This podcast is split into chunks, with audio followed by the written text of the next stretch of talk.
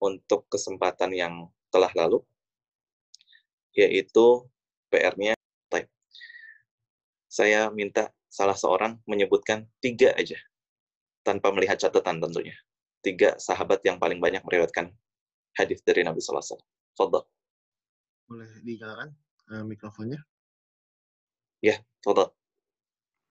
Uh, yang yang pertama adalah um, Abdullah bin uh, Abdullah bin Umar radhiyallahu an, an, anhuma. Baik. Abdullah bin Umar. Kemudian bin Umar. Yang kedua adalah Abu Hurairah radhiyallahu an, radhiyallahu anha. Radhiyallahu an. An anhuma sorry. Radhiyallahu an an an eh radhiyallahu anhu anhu asal radhiyallahu anhu. Anhu. Anhu. Ya, radhiyallahu anhu. Satu lagi ya. uh, perawi hadis yang terbaik dan antara kalangan perempuan Aisyah radhiyallahu Baik. Barakallahu fiik. Jazakumullah khair. Udah tiga ya. Baik.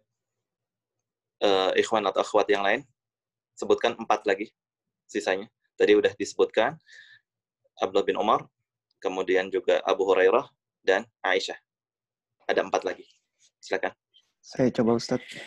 Uh, Anas bin Malik. Anas bin Malik. Abdullah bin Abbas.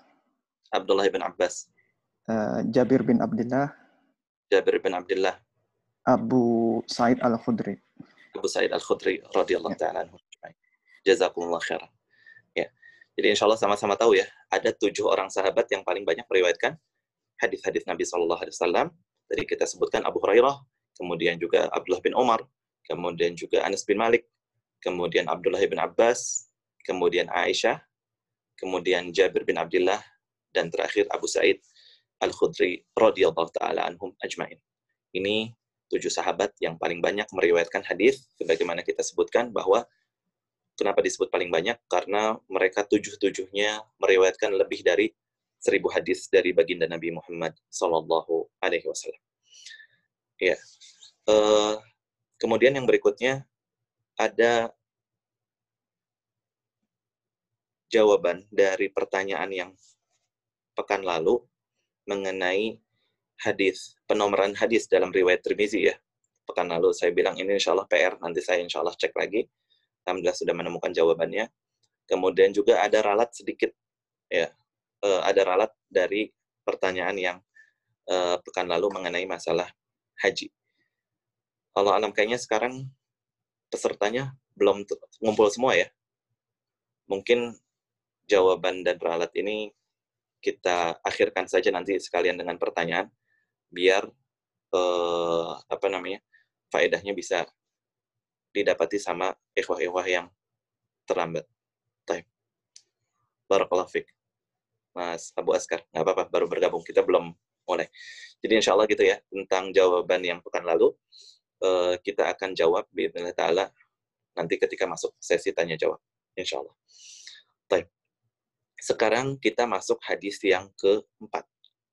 Hadis yang keempat dari Abdullah bin Mas'ud. Diriwayatkan oleh Imam Bukhari dan Muslim. Ada yang hafal? Fadl yang hafal. Dibacakan hadisnya tanpa melihat. Karena ini di antara PR. Fadl. Kalau ada salah-salah dikit, nanti insya Allah dibantu. Assalamualaikum. Waalaikumsalam warahmatullahi wabarakatuh. Uh, saya coba insya Allah. Tafadhali, silakan. An Abi uh, An Abdullah ibnu Mas'ud radhiyallahu anhu qal haddatsana Rasulullah sallallahu alaihi wasallam wa huwal mas wa huwal wa huwa sadiqul masduq inna uh, inna yujma'u inna ahadakum yujma'u uh, inna ahad inna ahadakum yujma'u khalquhu fi batni ummihi arba'ina arba'ina yawman nutfah thumma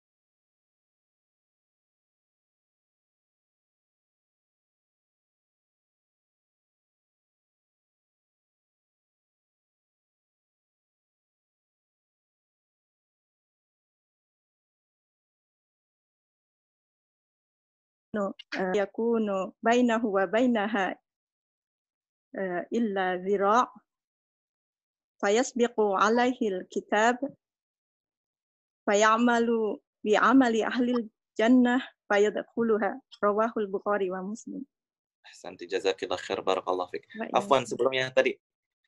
Ya. Uh, coba dari Nah. Uh, diulangi sedikit dari fawallahi wa amalihi ya kan? Allah. Coba dari fawallah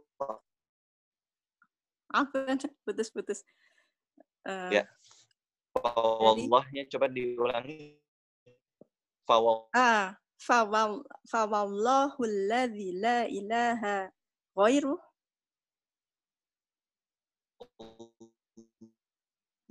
Um,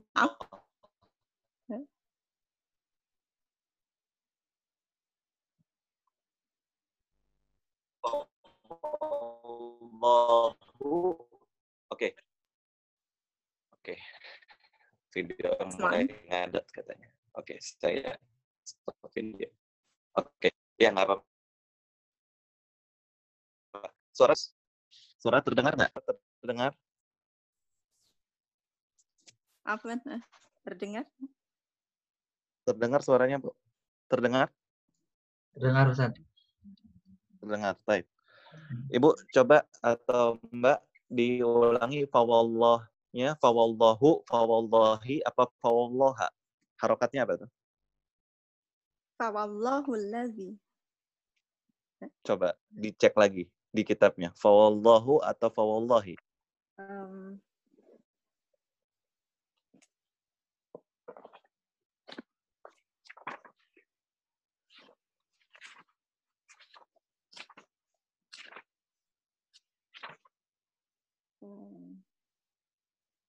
Gimana?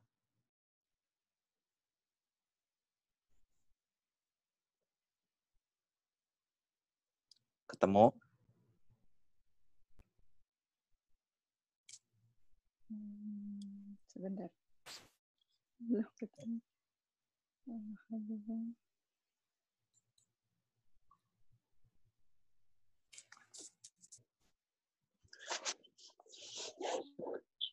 Atau langsung saya bantu aja? Ya.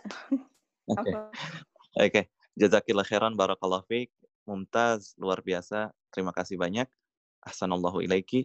Tapi itu harokatnya tadi uh, Mbak atau Ibu dibacanya tadi fawallahu. Padahal yang benar adalah fawallahi. Ya. Jazakallah khair. Eh, jazakallah khair. Wa iyaki. Barakallahu fiik. Ya. Jadi ini termasuk uh, wallah ya dalam bahasa Arab artinya adalah penggunaannya adalah untuk sumpah. Ya. Kita kalau dalam bahasa Indonesia kita katakan demi Allah. Ya. Maka kalau dalam bahasa Arab disebutnya wallahi, artinya demi Allah. Boleh wallahi, boleh billahi, boleh tallahi. Ya. Atau tiga-tiganya, wallahi billahi tallahi atau dua, wallahi billah billahi dan seterusnya ya. Jadi tadi ada tiga, bisa wallahi, bisa billahi, bisa tallahi, bisa tiga-tiganya atau dua di antaranya. Nah, ini artinya sumpah demi Allah. Maka kalau orang cuma bilang wallah atau wallahu, ini artinya bukan sumpah. Misalkan orang bilang wallah saya nggak bohong, wallah saya nggak mencuri. Ini dia bisa jadi bohong, bisa jadi benar.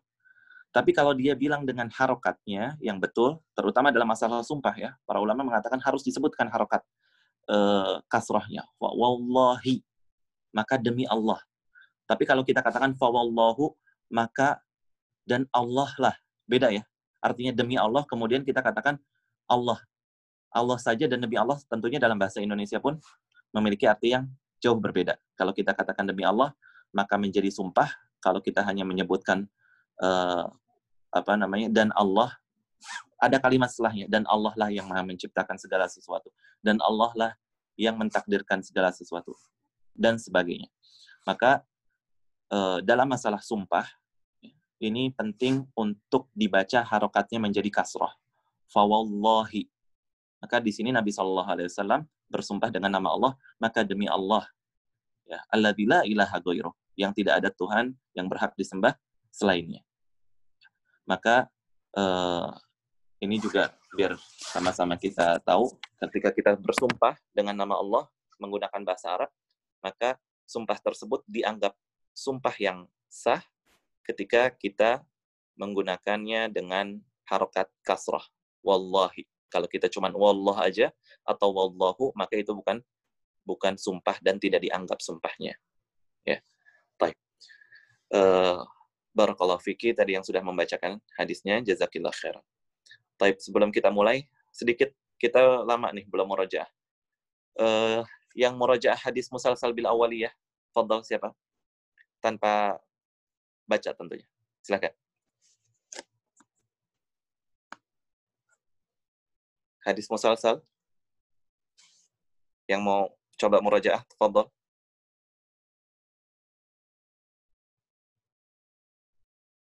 Ya, saya boleh slide lagi. Boleh. Barakallahu fiik. Ya.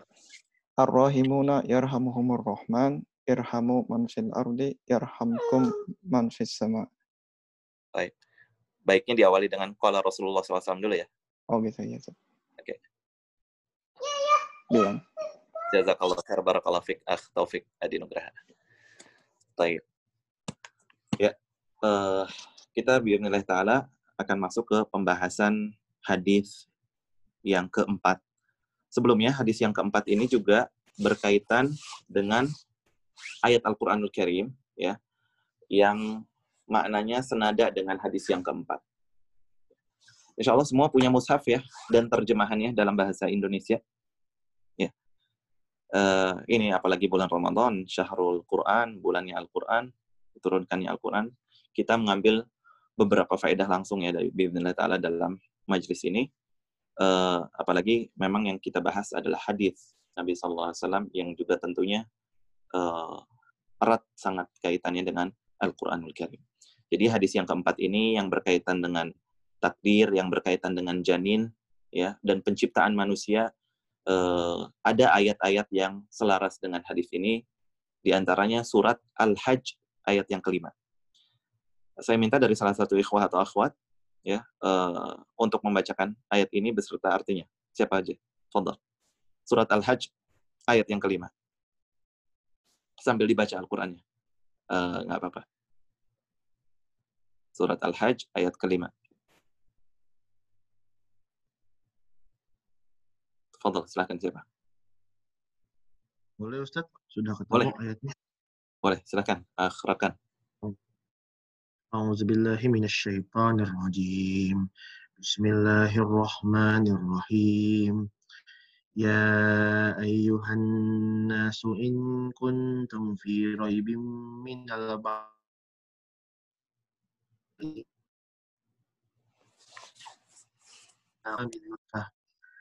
ثم من نطفة ثم من علقة ثم مضغة مخلقة وغير مخلقة لنبين لكم Agak putus-putus. Oke, okay, terus. ونقر أرحام ما نشاء إلى أجل مسمى ثم نخرجكم طفلا ثم لتبلغوا تبلغوا أشدكم. ومنكم من يتوفى ومنكم من يرد إلى أرذل الأمور لكي لا يعلم من بعد علم شيئا. وترى الأرض هامدة فإذا أنزلنا عليها الماء اهتزت وربت وأنبتت من كل زوج بهيج Fadal dibaca terjemahnya. Hai manusia, uh -huh. jika kamu dalam keraguan tentang kebangkitan dari kubur, maka ketahuilah sesungguhnya kami telah menjadikan kamu dari tanah, kemudian dari setetes mani, kemudian dari segumpal darah, kemudian dari segumpal daging yang sempurna, kejadiannya dan yang tidak sempurna. Agar kami jelaskan kepada kamu dan kami tetapkan dalam rahim. apa Hmm. yang kami kehendaki sampai waktu yang sudah ditentukan. Kemudian kami keluarkan kamu sebagai bayi. Kemudian kamu sampailah kepada kedewasaan dan di antara kamu ada, ada yang diwafatkan dan di antara kamu yang dipanjangkan umur sampai pikun. Mhm. Supaya tidak mengetahui lagi sesuatu pun yang dahulu telah diketahuinya. Mhm. Dan kamu lihat bumi ini kering, kemudian apabila telah kami turunkan air di atasnya, hiduplah bumi itu. Dan suburlah dan menumbuhkan berbagai macam tumbuh-tumbuhan yang indah. Jazakallah khair, barakallah fik. Akhrokan. Wafik barakallah. Taib. Kemudian selain akhrokan ya, sekarang ada lagi eh, ayat yang ada kaitannya dengan hadis arba'in yang keempat ini, yaitu surat Al-Mu'minun ayat yang ke-12 sampai 14. Al-Mu'minun ayat ke-12 sampai 14. Fadal yang mau baca lainnya selain akhrokan. Barakallah fikum.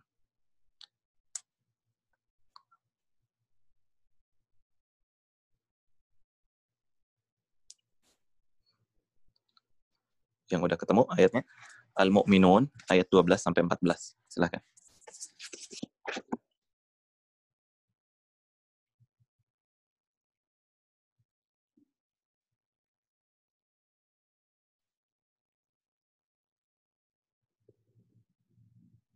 Ayo, nggak usah malu-malu.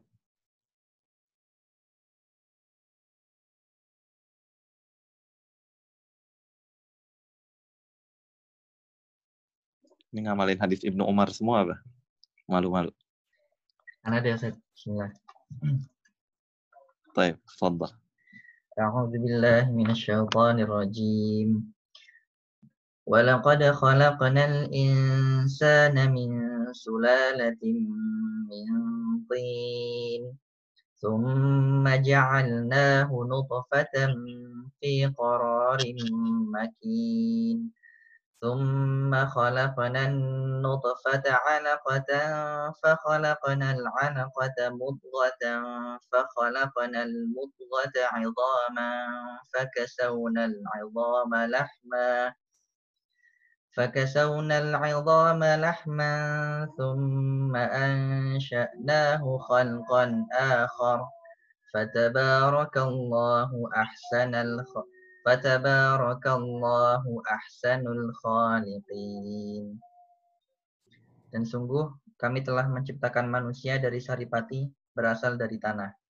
Kemudian kami menjadikannya air mani yang disimpan dalam tempat yang kokoh atau rahim. Kemudian air mani itu kami jadikan sesuatu yang melekat, lalu sesuatu yang melekat itu kami jadikan segumpal daging. Dan segumpal daging itu lalu kami jadikan tulang belulang Lalu tulang belulang itu kami bungkus dengan daging. Kemudian kami menjadikannya makhluk yang berbentuk lain. Maha suci Allah, pencipta yang paling baik. Jazakallah khair, barakallah fiik. Ahsanallah. Baik. Ya, itu tadi kita sudah dengarkan sama-sama surat Al-Mu'minun ya. Ayat yang ke-12 dan sampai 14. Kemudian tadi juga sudah dibacakan juga surat Al-Hajj ayat yang kelima. Jadi dalam surat Al-Hajj ayat yang kelima ya Allah Subhanahu wa taala ingin menjelaskan bagi orang-orang yang ragu sama adanya hari kiamat. Orang-orang yang nggak percaya dengan adanya hari kebangkitan, orang-orang yang nggak percaya dengan adanya hari pembalasan. Gimana? Ya, maka Allah Subhanahu wa taala umpamakan dan kiaskan dengan penciptaan manusia. Manusia yang tadinya nggak ada jadi ada. Kemudian Allah Subhanahu wa taala juga kiaskan dengan bagaimana bumi yang tadinya kering, bumi yang tadinya tidak ada tumbuhannya sama sekali bisa Allah Subhanahu wa taala tumbuhkan dengan izin Allah Subhanahu wa taala. Kemudian Allah Subhanahu wa taala dalam surat Al-Hajj ataupun dalam surat Al-Mu'minun tadi menjelaskan bagaimana proses penciptaan manusia ya, yang tadinya tidak ada sama sekali tapi Allah Subhanahu wa taala jelaskan prosesnya dari mulai uh, air mani kemudian menjadi segumpal darah, kemudian menjadi segumpal daging, kemudian menjadi uh, di, dan hal tersebut ada di dalam rahim seorang ibu sampai akhirnya dilahirkan menjadi manusia, kemudian anak tersebut atau manusia tersebut hidup tumbuh dewasa, ada yang Allah Subhanahu wa taala wafatkan. Sebelum usia tua, ada yang Allah Subhanahu wa taala panjangkan umurnya sampai usia tua.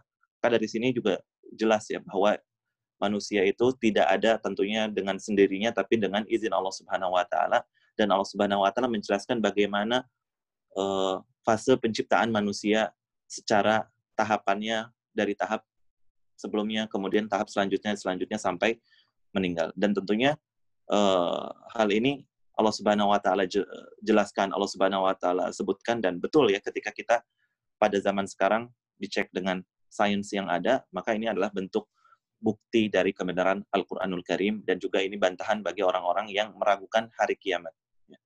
Hari kiamat dan juga bagaimana uh, penciptaan alam semesta langit dan bumi nggak mungkin tercipta dengan begitu aja pasti ada yang mengatur ini semua ada yang menentukan ini semua yaitu Allah Subhanahu wa taala. Sebagaimana Allah jelaskan tadi dalam surat Al-Hajj ayat yang ke-5.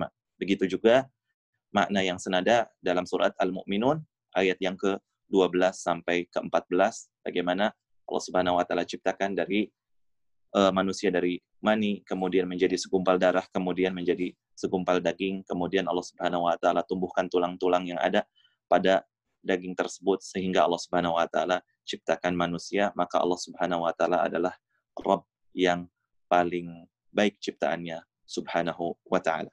Ya. Kemudian kita bismillah taala pada kesempatan kali ini akan masuk ke pembahasan hadis Arba'in An-Nawawiyah yaitu pembahasan hadis yang keempat. Ya. Hadis yang keempat ini diriwayatkan oleh sahabat yang mulia Abu Abdurrahman Abdullah bin Mas'ud radhiyallahu taala. Ya, sebagaimana tadi kita sebutkan, Abu Abdurrahman atau Abdullah bin Mas'ud ini adalah sahabat yang dijuluki atau dikenal dengan Hibru hadhil ummah. Ya, Hebr dalam bahasa Arab artinya tinta. Ya, maksudnya apa? Saking luas ilmunya. Dan tadi kita sebutkan, beliau juga dikenal faqih hadhil ummah. Ya, termasuk orang yang jago ilmu fikihnya di umat Islam ini dan dikenal di seantero para sahabat. Ya. Bahkan murid-muridnya Abdullah bin Mas'ud radhiyallahu taala bukan hanya para tabi'in ya. Bahkan kebanyakan muridnya beliau adalah para sahabat ya karena beliau uh, wafat di tahun 32 Hijriah ya, sedangkan sahabat masih masih banyak ketika itu. Jadi beliau uh, termasuk sahabat senior ya. bahkan murid-murid beliau juga banyak para sahabat. Di antaranya murid beliau adalah sahabat yang mulia juga Anas bin Malik. Ya, Anas bin Malik banyak meriwayatkan hadis dari Abdullah ibn Mas'ud. Ya, kita sebutkan tadi Anas bin Malik salah seorang sahabat yang paling banyak meriwayatkan hadis. Ya, masuk ke tujuh sahabat tadi. Tapi kemarin juga atau beberapa pekan yang lalu pernah kita jelaskan bahwa tidak semua sahabat ketika meriwayatkan hadis, sahabat tersebut meriwayatkan langsung dari lisan baginda Nabi SAW, tapi bisa jadi dari sahabat yang lain. Ya. Terlebih Anas bin Malik kita tahu, walaupun Anas adalah pembantunya Rasul SAW, tapi Anas bin Malik termasuk sahabat junior ya. Sahabat yang uh, waktu itu masih masih kecil ya, masih remaja, masih anak-anak. Kemudian juga Anas bin Malik adalah ter, dikenal termasuk sahabat yang paling panjang umurnya ya dan termasuk sahabat yang paling akhir meninggal. Ya. Dan ini juga bentuk barokah dari doanya Nabi SAW ya kepada Anas bin Malik agar dibanyakan keturunannya dipanjangkan usianya. Umurnya Anas bin Malik lebih dari lebih dari 100 tahun. Maka Anas bin Malik uh, tidak heran ketika kita dapatkan beliau banyak meriwayatkan hadis dari baginda Nabi Shallallahu Alaihi Wasallam yang jumlahnya lebih dari seribu hadis. Dan ini juga tidak lepas dari figur sang guru yaitu Abdullah bin Mas'ud radhiyallahu taala anhu. Sebagaimana yang kita jelaskan bahwa kalau sahabat mendengar dari Rasul SAW langsung dari lisan baginda, maka eh, sahabat tersebut biasanya akan mengatakan sami tu saya mendengar Rasul SAW. Akan tapi kalau sahabat tersebut mengatakan Rasul Wasallam bersabda, ya, maka hal ini belum tentu sahabat ini mendengar langsung dari lisan beliau, tapi bisa jadi menukil dari sahabat lain yang mendengarnya. Ya.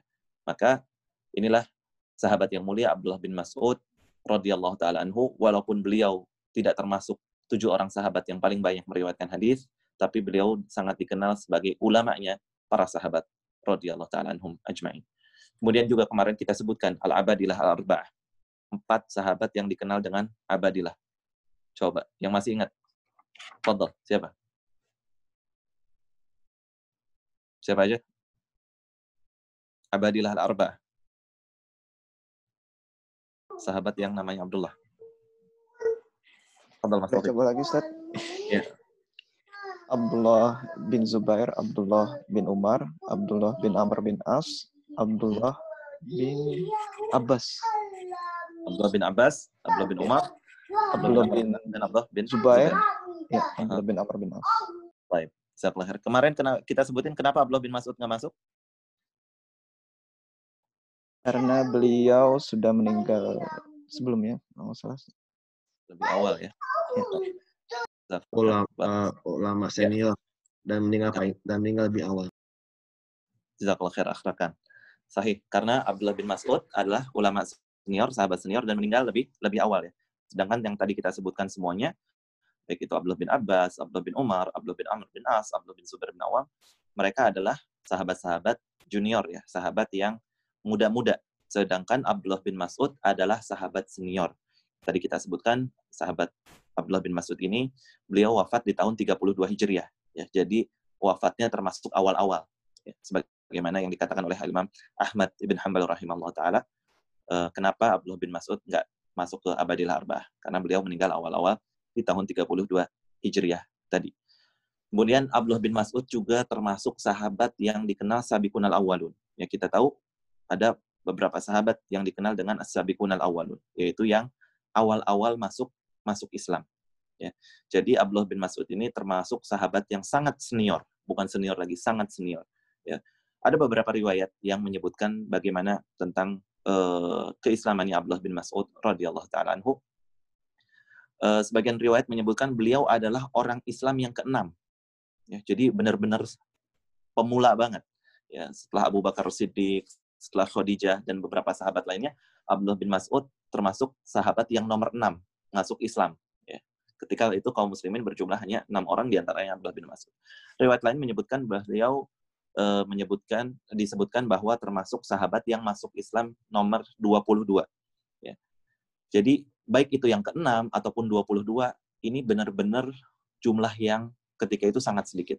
Maka Abdullah bin Mas'ud radhiyallahu taala betul-betul kita sebut beliau adalah termasuk as-sabiqunal awwalun, orang yang awal-awal masuk masuk Islam. Beliau uh, juga hadir dalam perang Badar radhiyallahu taala. Kemudian juga beliau pernah melaksanakan hijrah dua kali ke Habasyah dan juga hijrah ke Madinah ya. Sebagaimana kita tahu hijrah dalam Islam di zaman Nabi Shallallahu alaihi wasallam bukan hanya ke Madinah akan tetapi ada yang namanya hijrah ke negeri Habasyah. Tentunya Nabi Shallallahu alaihi wasallam uh, hijrah hanya ke Madinah saja. Beliau tidak ikut hijrah ke Habasyah akan tetapi uh, para ulama menyebutkan kalau ada sahabat yang awal-awal masuk Islam ya, kemudian pernah hijrah ke Habasyah dan tentunya hijrah ke Madinah disebut sahibul hijratain. Ya, orang yang pernah dua kali hijrah. Ini di antara keutamaan para sahabat. Kenapa? Karena orang-orang yang ketika itu hijrah ke Habasyah berarti memang sabiqunal awalun. Kenapa? Karena ketika itu adanya orang-orang yang hijrah ke Habasyah, kaum muslimin sangat-sangat sedikit jumlah. Tapi kalau hijrah ke Madinah udah mulai banyak. Ya kan? Udah mulai banyak di tahun 13 uh, eh, setelah kenabian Nabi SAW. Akan tapi hijrah ke Habasyah itu awal-awal. Maka sahabat yang pernah hijrah ke Habasyah, kemudian hijrah juga ke Madinah, dikenal dengan sahibul hijratain, pernah hijrah dua kali. Dan ini termasuk fadl atau keutamaan dari sahabat tersebut. Ketika dia pernah berhijrah dua kali, otomatis dia digolongkan dengan sahabat yang awal-awal masuk Islam. Begitu pula dengan uh, sahabat yang sedang bersama kita, yaitu sahabat Abdullah bin Mas'ud radhiyallahu taala. Kemudian dalam sirah para sahabat, ketika ada sahabat yang pernah mengikuti perang Badr, maka ini pasti dicatat oleh para ulama. Disebut sahibu Ghazwati Badr. Dia sahabat yang pernah ikut perang Badr. Karena orang yang pernah ikut perang Badr ini memiliki keistimewaan tersendiri. Ya. Memiliki keistimewaan tersendiri yang tidak dimiliki oleh sahabat lainnya. Sahabat yang lain banyak ikut perang Uhud, perang Khandaq, perang Hunain, perang Tabuk, dan perang-perang yang lainnya. Tapi tidak dicantumkan kalau tidak harus ya dalam arti mereka mencantumkan pernah ikut perang Uhud ya ketika para ulama menulis uh, tentang biografi para sahabat disantumkan pernah ikut perang Uhud dan lain sebagainya. Akan tetapi kalau perang Badar ini menjadi keistimewaan tersendiri. Karena sebagaimana kita tahu, perang Badar yang terjadi di tahun 2 Hijriah, ya, ini nggak semua sahabat ikut. Ya. Yang ikut hanya sangat-sangat sedikit, ya, yang jumlahnya hanya 313 orang, ya, disebutkan dalam beberapa riwayat. Maka perang Badar ini ketika orang mengikutinya, ini adalah kita tahu perang penentu antara Islam itu akan terus ada atau Islam akan lenyap selamanya. Ya. Karena ini perang perang penentuan, perang perang Badar. Dan Allah Subhanahu wa taala sudah menjamin ampunan bagi orang-orang yang mengikuti perang perang Badar. Maka Abdullah bin Mas'ud radhiyallahu taala termasuk salah seorang sahabat yang mengikuti perang Badar. Maka ini adalah juga salah satu keistimewaan yang dimiliki oleh sahabat yang mulia Abdullah bin Mas'ud radhiyallahu taala anhu sedikit uh, faedah atau kita sama-sama murajaah bagi yang sudah tahu mengenai perang Badar. Uh, tentunya Nabi SAW pernah berdoa ya dalam perang Badar, ya Allah kalau engkau yang maknanya ya, ya Allah kalau engkau hancurkan pasukan ini maka tidak akan ada lagi yang menyembahmu. Ya, ini termasuk doa Nabi dalam dalam perang Badar. Maka dari sini kata para ulama kita bisa mengambil faedah. Memang perang Badar adalah perang penentu. Kalau perang Badar kaum muslimin menang, Islam akan terus ada, terus berjalan.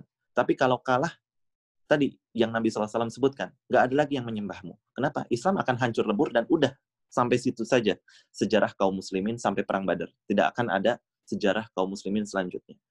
Dari sini juga bisa kita ambil faedah bahwa sebagian orang, ya, dan ini banyak juga di negeri kita di Indonesia, ada yang katanya punya ilmu, ya, punya karomah, pernah diajarin atau pernah berguru dengan Nabi Khidir berguru langsung dengan Nabi Khidir. Ya, karena banyak di antara kaum muslimin yang percaya bahwa Nabi Khidir masih hidup. Ya, Nabi Khidir masih hidup. Maka kata para ulama, dari doa Nabi SAW tadi, Ya Allah, kalau engkau hancurkan kaum pasukan ini, maka tidak akan ada lagi yang menyembahmu. Ini kata para ulama, ini bantahan bagi yang mengatakan Nabi Khidir masih hidup. Karena seorang Nabi tidak mungkin murtad. Seorang Nabi tidak mungkin kufur. Seorang Nabi tidak mungkin tidak menyembah Allah Subhanahu wa Ta'ala pasti seorang nabi menyembah Allah. Maka Nabi Khidir sebagaimana yang kita tahu dalam kisahnya Nabi Musa dalam surat Al-Kahfi, ya. Nabi Khidir ada di zaman Nabi Musa. Kemudian orang banyak yang beranggapan Nabi Khidir sampai detik ini masih hidup. Yang benar kata para ulama, Nabi Khidir sudah wafat. Ya. Bahkan sebelum perang Badar. Dengan dalil tadi, Nabi SAW berdoa, "Ya Allah, kalau tidak kalau pasukan ini kalah, maka tidak akan ada lagi yang menyembah. Harusnya kalau Nabi Khidir masih hidup, walaupun kaum muslimin kalah ketika itu, sekalipun Nabi Khidir tidak menyampaikan risalah, sebagaimana risalahnya Nabi Muhammad SAW, masih ada yang menyembah Allah, yaitu Nabi Nabi Khidir. Karena tadi kita sebutkan, seorang Nabi tidak mungkin kufur dan tidak mungkin tidak menyembah Allah. Maka dari sini adalah bantahan yang kuat atau dalil yang kuat bahwa Nabi Khidir sudah wafat. Maka uh, ini juga jadi catatan bagi kita, bagi sebagian orang yang mengaku pernah menjadi muridnya Nabi Khidir atau pernah berguru ke Nabi Khidir dengan kisah doa Nabi SAW dalam perang Badar tadi. Ya, itu uh, walaupun kita keluar dari sedikit materi, tapi semoga menjadi faedah. Type. Yang selanjutnya kita lanjutkan hadis ya. Tadi kita sudah menyebutkan biografi singkat tentang sahabat yang mulia yaitu Abdullah bin Mas'ud radhiyallahu taala anhu yang memiliki kunyah sebagai Abu Abdurrahman. Kita memasuki pembahasan hadis. Baik. Abdullah bin Mas'ud dalam hadis ini menyebutkan beliau mendengar langsung dari lisan Nabi SAW. Jadi penyebutan langsung tidak harus sami itu ya, saya mendengar, tapi haddatsana. Dalam ilmu hadis, ya, ketika seorang periwayat hadis, baik itu di kalangan sahabat, di kalangan perawi-perawi hadis lainnya, ketika mengatakan sami itu atau haddatsana, maka ini menjadi riwayat yang paling tinggi derajatnya. Karena dijamin keotentikannya, kebenarannya. Maka haddatsana artinya telah mengatakan kepada kami, telah berbicara kepada kami. Maka maknanya sama dengan sami itu, saya mendengar. Ya, maknanya sama. Telah menjelaskan kepada kami secara langsung. Maknanya hadatsana kurang lebih kalau kita terjemahkan ke dalam bahasa Indonesia seperti itu telah menceritakan kepada kami secara langsung baginda Rasulullah SAW. Kata Abdullah bin Mas'ud. Kemudian di sini juga Abdullah bin Mas'ud mengatakan wahwa sadiqul masduq. Ya.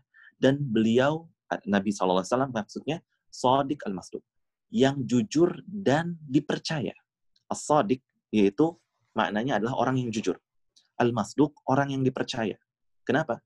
Karena perkataan Nabi SAW pasti benar. Beliau alaihi wasallam nggak pernah bohong. Kita tahu ya dalam sejarah sirah Nabi SAW di antara gelar beliau, bahkan sebelum beliau diutus menjadi nabi, dikenal di seantero orang-orang kafir Quraisy, beliau memiliki gelar Al-Amin yang dapat dipercaya. Kenapa? Karena beliau nggak dikenal sebagai pembohong. Beliau dikenal sebagai orang yang jujur. Ya. Baik sebelum adanya agama Islam, ataupun sampai detik ini. Dan sampai seterusnya. Bahwa Rasul SAW as-sadiq, yang jujur. Al-masduq, yaitu yang dapat dipercaya, yang dibenarkan omongannya. Karena kita juga tahu, kemarin kita sebutkan firman Allah Subhanahu wa taala dalam Al-Qur'an, Allah mengatakan, "Wa ma yantiqu 'anil hawa in huwa illa wahyu yuha." Beliau alaihi salatu wasalam tidak mengatakan sesuatu dari hawa nafsunya, akan tetapi segalanya adalah wahyu yang diberikan kepada beliau. Maka tentunya ketika kita sebagai seorang muslim ya, kita tentu harus mempercayai hadis-hadis Nabi Shallallahu Alaihi Wasallam. Ya. Abu Bakar As-Siddiq kita sebutkan juga, ya, mendapatkan gelar As-Siddiq, ya, yaitu yang selalu membenarkan karena beliau membenarkan uh, segala macam yang disampaikan oleh Nabi Shallallahu Alaihi Wasallam, termasuk kejadian yang ketika itu banyak orang mengingkari yaitu tentang kejadian uh, Isra Maka kita katakan sekali lagi as-sadiqul masluk adalah yang di uh, yang selalu benar atau yang jujur dan juga dipercaya. Dan ini juga bukti bahwa kita sebagai seorang muslim wajib hukumnya mempercayai hadis-hadis Nabi Shallallahu alaihi wasallam. Sekalipun itu hadis ahad, iya, sekalipun itu hadis ahad. Apa sih itu hadis ahad? Hadis ahad hadis yang diriwayatkan oleh segelintir orang saja. Ya, oleh satu orang sahabat mungkin atau juga periwayat-periwayatnya sedikit iya. Maka jika hadis tersebut sahih, maka kita wajib mempercayai hadis tersebut. Termasuk dalam masalah ini adalah masalah adab kubur. Ada beberapa pergerakan ya di dunia internasional ataupun juga di Indonesia ya, dan juga beberapa kelompok yang tidak mempercayai hadis ahad. Ya, karena mengatakan hadis ahad bukan hujah, tidak bisa menjadi dalil. Bagaimana hanya dalilnya kita jadikan dalil, sedangkan sahabat yang meriwayatkan cuma satu orang. Maka nggak bisa kita terima hadis ini. Pemahaman ini ada. Di negeri kita pun ada, di Indonesia pun tersebar. Ya. Dan ini tentunya keliru. Kenapa? Karena hadis Nabi SAW, jika itu sahih, ya sekalipun hadisnya ahad, diriwayatkan oleh satu orang sahabat, maka hadisnya harus kita terima. Di antara hadis ahad adalah tentang adab kubur. Ya. Adab kubur, hadisnya hadis ahad. Ya, yang meriwayatkan tentang adab kubur hanya segelintir sahabat. Ya. Tidak banyak, sedikit sekali. Bukan hadis mutawatir. Kalau hadis mutawatir, contohnya hadis tentang dajjal. Ya, hadis tentang masul khuf, tentang mengusap uh, kaos kaki atau sepatu dalam wudhu. Ini hadisnya mutawatir. Nggak diragukan lagi. Ulama sepakat, ulama berijma tentang hal ini. Ya. Kenapa? Karena yang meriwayatkan banyak. Tapi kalau hadisnya ahad, yang meriwayatkan hanya sedikit, segelintir orang. Di antaranya hadis azab kubur. Maka konsekuensi orang yang tidak menerima hadis ahad, dia menolak hadis tentang azab kubur. Dan tentunya kita, akidah sunnah wal jamaah, kita menerima hadis ahad selama itu hadisnya sahih. ya Selama itu hadisnya sahih. Bahkan Nabi SAW pun mempercayai khobar ahad, ya kabar ahad. Termasuk dalam masalah yang sedang kita hadapi saat ini, yaitu Ramadan. Ya, Ramadan hilal Ramadan dengan ru'yat atau hilal Syawal ya dengan ru'yat Nabi SAW mempercayainya walaupun yang bilang saya melihat hilal cuma satu orang, saya melihat hilal cuma dua orang. Maka menjadi hukum yang ditetapkan untuk negeri kaum kaum muslim. Kayak ini juga memperkuat uh, hujah kita bahwa hadis ahad itu menjadi landasan dalil selama hadisnya sahih.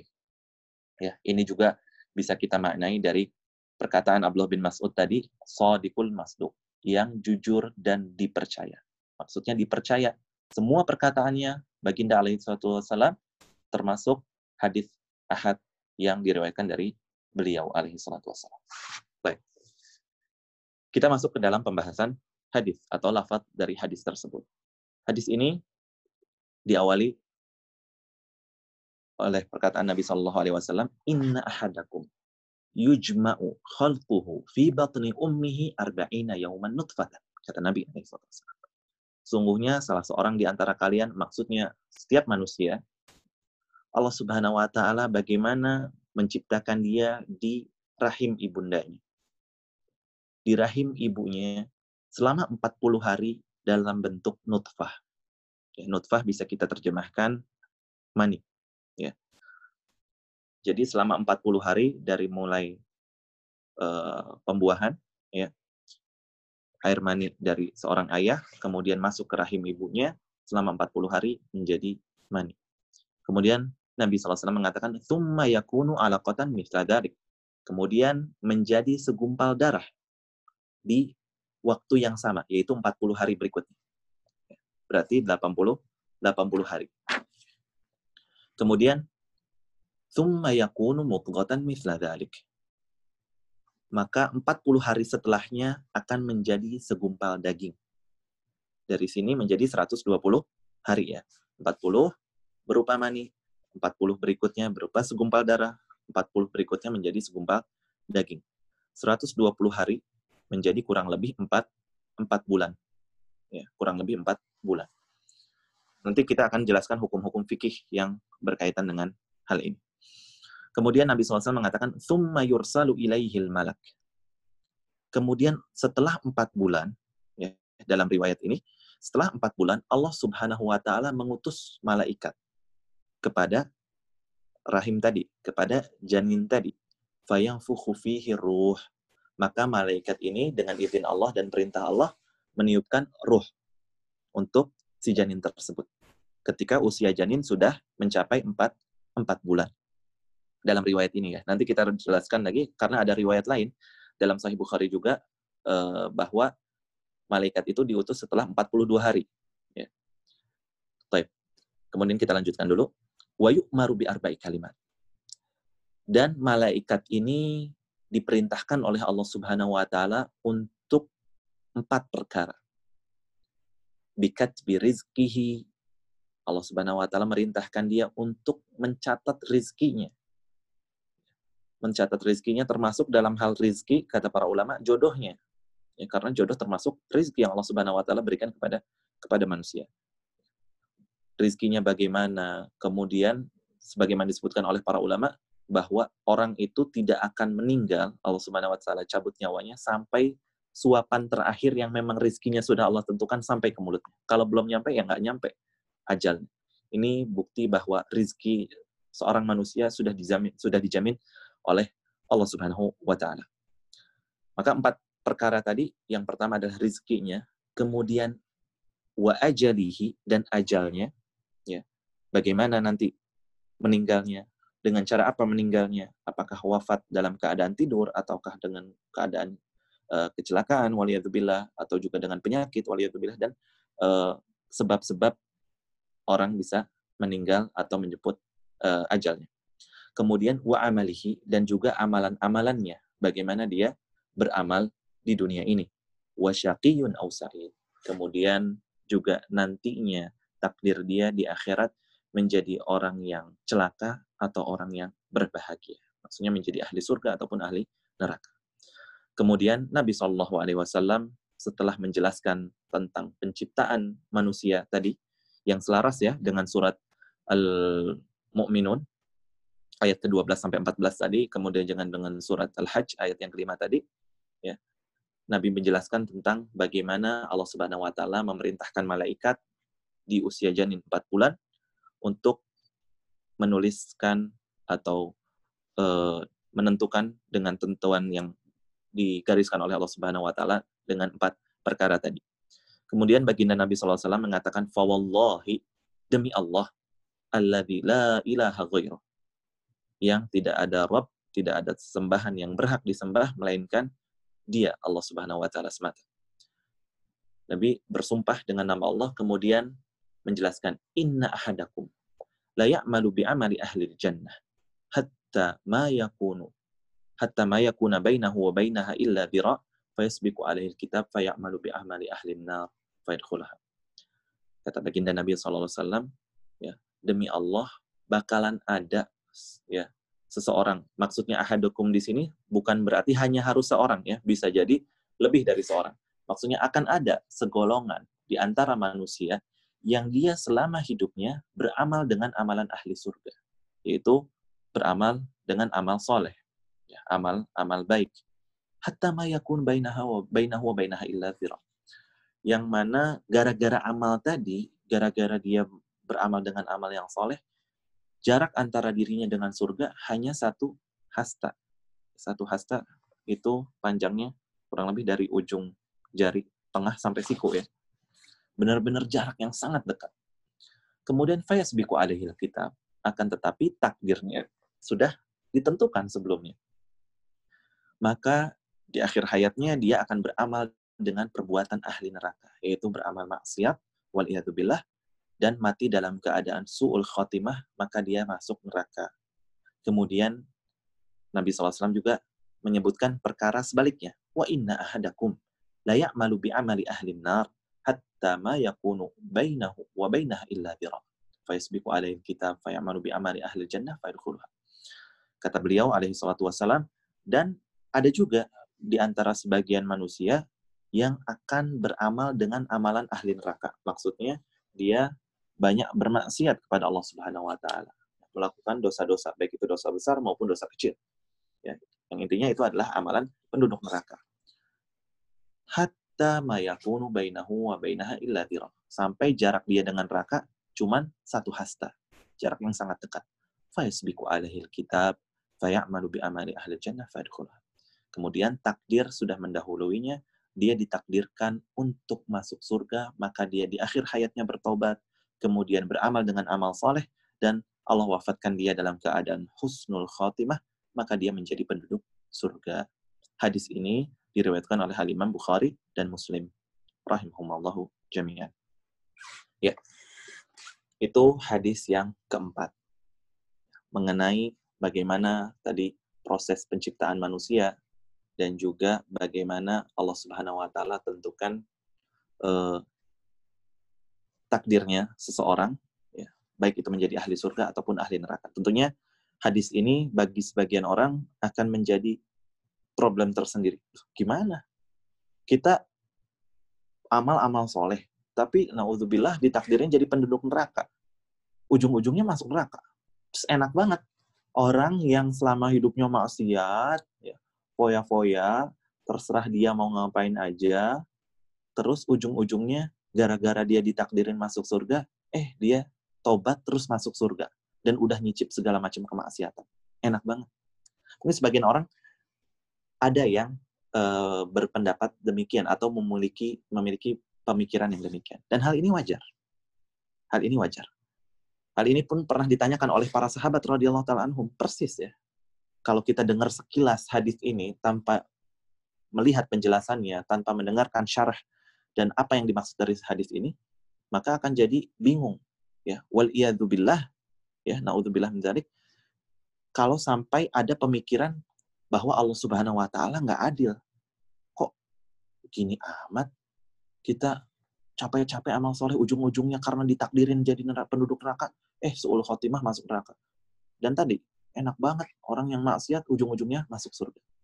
Waliyadzubillah, kalau kita nggak belajar tentang makna hadis ini, kemudian juga syarahnya yang benar yang disebutkan oleh para ulama, khawatir akan ada pada diri kita rasa suuzon kepada Allah Subhanahu wa taala. Rasa bahwa Allah Subhanahu wa taala nggak adil. Rasa Allah Subhanahu wa taala jahat. Nauzubillah min Maka dari sini juga menekankan kepada kita penting belajar Al-Qur'an dan hadis itu dengan syarah, dengan penjelasan ulama. Nggak bisa dimakan bulat-bulat. Oh, ada hadis arba'in kayak gini, hadis nomor 4 oh berarti segalanya gimana takdir aja deh.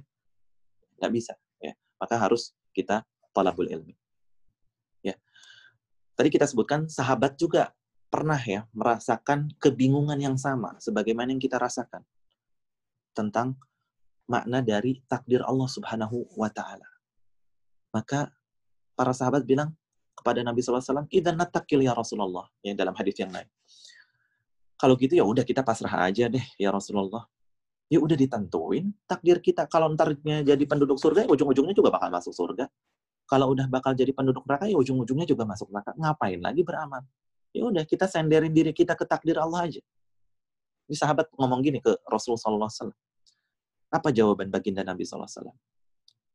Kata beliau, Fakuli malu, fakullun muyassarun lima khuliqalah. Kata beliau, beramalah karena setiap orang akan dimudahkan untuk menjemput takdirnya. Ya. Jadi dari sini kita kan nggak tahu ya takdir kita nih menjadi penduduk surga atau neraka. Nggak ada yang tahu. Nggak ada yang tahu. Kecuali Nabi SAW tahu diberitahu oleh Allah Subhanahu Wa Taala sebagian ilmu gaib, ya, yang sebagaimana kita sebutkan 10 orang sahabat yang dijamin masuk surga. Kemudian eh, sahabat-sahabat yang lain yang dijamin masuk surga atau orang-orang yang dikasih tahu oleh Allah Subhanahu wa taala dari ilmu gaib yang Allah Subhanahu wa taala sedikit bocorkan kepada Nabi orang-orang yang jadi penduduk neraka fulan fulan dan fulan. Orang-orang yang dicap munafik oleh Allah Subhanahu wa taala dan Nabi SAW tahu. Allah Subhanahu wa taala beritahu kepada beliau. Kalau kita kan nggak tahu. Coba kita bayangin Umar bin Khattab radhiyallahu taala Umar bin Khattab. Yang mana beliau adalah Amirul Mukminin termasuk Khulafa Rasyidin setelah Abu Bakar. Sahabat yang mulia, ya, termasuk sahabat yang paling mulia setelah Abu Bakar. Umar bin Khattab dijamin masuk surga sama Nabi SAW dalam hadis yang Ashraf Mubasyarin bil Jannah ya, 10 orang dijamin masuk surga dan Umar tahu, Umar tahu termasuk orang yang dijamin masuk surga. Tapi Umar bin Khattab radhiyallahu taala anhu tahu juga bahwa ada salah seorang sahabat Nabi yang nyimpen rahasia Nabi yaitu sahabat yang mulia Hudzaifah Ibnul Yaman. Hudzaifah Ibnul Yaman nyimpan banyak rahasia Nabi. Di antaranya adalah nama-nama orang munafik. Jadi Hudzaifah bin Yaman hafal siapa aja sih nama-nama orang munafik. Bayangkan Umar bin Khattab radhiyallahu taala yang udah tahu dia dijamin oleh Rasulullah SAW masuk surga ya. Setelah Rasulullah SAW wafat, beliau pernah ngejar-ngejar uh, Hudzaifah bin Yaman. Wahai Hudzaifah, saya tanya, tolong kasih tahu saya, nama saya termasuk list yang disebut oleh Nabi SAW termasuk orang munafiknya. Ngejar-ngejar. Hudzaifah bin Yaman nggak mau ngasih tahu. Karena ini termasuk rahasia. Ngejar-ngejar terus. Hudzaifah bin Yaman dikejar terus sama Umar bin Khattab. Sampai akhirnya Hudzaifah bin Yaman bilang, enggak, kamu nggak masuk. Engkau tidak masuk, wahai Umar. Dan saya nggak bakalan bocorin hal ini ke siapa-siapa lagi. Habis itu Umar rada mulai tenang. ya Sudah mulai tenang. Bayangkan Umar bin Khattab radhiyallahu taala yang sudah dijamin masuk surga dan tahu ya, beliau tetap takut dirinya termasuk orang munafik sampai ngejar-ngejar Hudzaifah bin Yaman. Mungkin kalau kita di posisi Umar bin Khattab, ngapain lagi capek-capek ibadah? Ngapain lagi capek-capek ngejar Hudzaifah bin Yaman? Udah jamin masuk surga berarti udah nggak mungkin jadi orang munafik. Ya, makanya seorang tabiin yang bernama Ibnu Abi Mulaikah mengatakan, saya pernah menemui 30 orang sahabat Rasulullah SAW semuanya takut mereka termasuk orang-orang munafik. Bayangin ya, sahabat generasi terbaik umat ini takut kalau diri mereka termasuk orang munafik. Sayangnya kita terkadang santai aja, lalai aja, ya ngerasa diri kita aman-aman aja. Harusnya diri kita yang nggak tahu nasibnya nanti surga atau neraka lebih takut terhadap sifat munafik, lebih takut terhadap takdir kita nih apa nih surga atau neraka. Maka beramal dari hadis Rasulullah Shallallahu Alaihi Wasallam yang dikatakan kepada sahabat tadi ketika sahabat mau menyandarkan diri kepada takdir aja, beliau mengatakan tadi apa? I'malu fakullun muyassarun lima. Ya beramal. Semua orang akan dimudahkan menjemput amalannya. Maka kita yang nggak tahu takdir kita surga atau neraka, kita beramal kita beramal untuk menjemput takdir baik kita dan kita harus husnuzon kepada Allah Subhanahu wa taala bahwa memang takdir kita adalah surga. Karena Nabi SAW juga menyuruh kita untuk selalu husnuzon kepada Allah. Ya Allah sendiri juga mengatakan dalam hadis qudsi, "Anna inda dhanni abdibi." Aku tergantung prasangka hambaku terhadap diriku. Nabi SAW juga selalu memotivasi kita untuk meminta surga. Iza sa'altumullaha fas'aluhul firdaus. Ya, sebagaimana kita sebutkan pada pertemuan pekan lalu. Kalau minta sama Allah, minta Firdaus. Berarti kita harus husnuzon. Kita nih penduduk surga. Bagaimana kita menjemput takdir surga kita? Dengan beramal. Jangan nyadarin diri terhadap takdir. Karena kita nggak tahu kapan ajal menjemput kita. Waliyatubillah kita khawatir kita sedang beramal maksiat dan ditutup ajal kita dalam keadaan su'ul khotimah. Maka hadis ini ya diperjelas dengan hadis yang keempat ini ya diperjelas dengan hadis tadi yaitu beramallah setiap orang akan dimudahkan menjemput uh, takdirnya dimudahkan untuk menjemput takdirnya, maka kita beramal dengan amalan amalan yang Allah Subhanahu wa taala ridhoi dan menjauhi segala macam amalan yang tidak Allah ridhoi. Baik. Kemudian berkaitan dengan hadis ini ya. Uh, nanti juga sambil kita jelaskan ada riwayat lain tentang hadis ini apa sih yang dimaksud kenapa seorang bisa ujung-ujungnya yang tadinya beramal dengan ahli uh, amalan ahli surga bisa bisa masuk neraka. Baik. Berkaitan dengan hadis ini di awal-awal ya kita berurutan uh, Nabi Shallallahu Alaihi Wasallam menjelaskan tentang bagaimana proses penciptaan manusia. Ya, proses penciptaan manusia yang tadi kita sebutkan setidaknya di rahim seorang ibu ya melalui tiga tiga fase fase menjadi 40 hari sebagai mani, 40 hari lagi sebagai segumpal darah, kemudian 40 hari berikutnya menjadi segumpal daging, setelah sempurna 120 hari, ya 40 kali 3 tadi, atau sama dengan 4 bulan, barulah ditiupkan ruh kepada rahim sang ibu tersebut.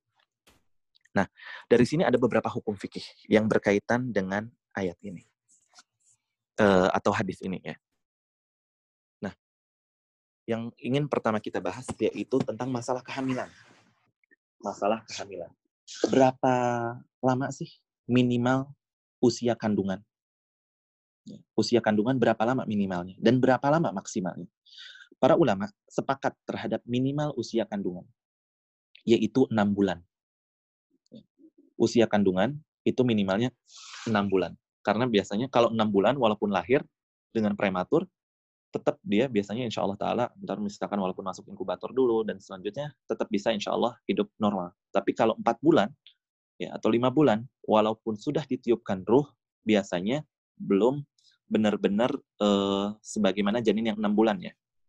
Risikonya kalau keguguran di usia empat bulan atau lima bulan, atau kurang dari enam bulan, biasanya memang belum belum benar-benar sempurna, walaupun sudah ditiupkan ruh. Maka ulama mengatakan minimalnya enam bulan. Berdasarkan apa? Berdasarkan dalil dalam Al-Quran firman Allah Subhanahu Wa Taala dalam satu ayat Allah mengatakan wa hamluhu wa fisaluhu thalathuna syahra. Allah mengatakan hamil dan masa persusuannya 30 bulan. Oke, okay? ini dalam satu ayat. Kemudian ayat yang lain Allah mengatakan wal walidatu yurdi'na auladahunna haulaini kamilain liman arada yutimma Kata Allah Subhanahu wa taala dan para ibu ya, yang menyusui anak-anaknya wal walidatu yurdina auladahunna haulaini kamilin. Dua tahun secara sempurna. Dua tahun secara sempurna. Maka kita tahu dua tahun itu adalah 24 bulan. Ya. Maka ini masa persusuan adalah dua tahun. Dan ini juga menjadi hukum tersendiri terhadap kalau kita masuk pembahasan rodoah atau masalah persusuan maka persusuan yang dianggap persusuannya kalau usia bayi di bawah 2 tahun, usia anak di bawah 2 tahun. Kalau di us ada ya ibu-ibu yang setelah usia anaknya 2 tahun uh, atau 24 bulan masih keluar air susunya di usia anaknya 25 bulan, 26 bulan masih masih ada air susunya. Kemudian ketika si ibu ini nyusuin anak tetangganya dan usia anaknya sudah lebih dari 24 bulan dan air susunya masih ada, dia nyusuin, maka ini tidak jadi tidak menjadi uh, ibu sepersusuan. Kemudian juga kalau dia menyusui anak kecil yang usianya sudah lebih dari 24 bulan atau lebih dari 2 tahun ya. Misalkan ada anak usia 3 tahun terus disusuin ya sama seorang ibu. Maka tidak menjadi ibu sepersusuan.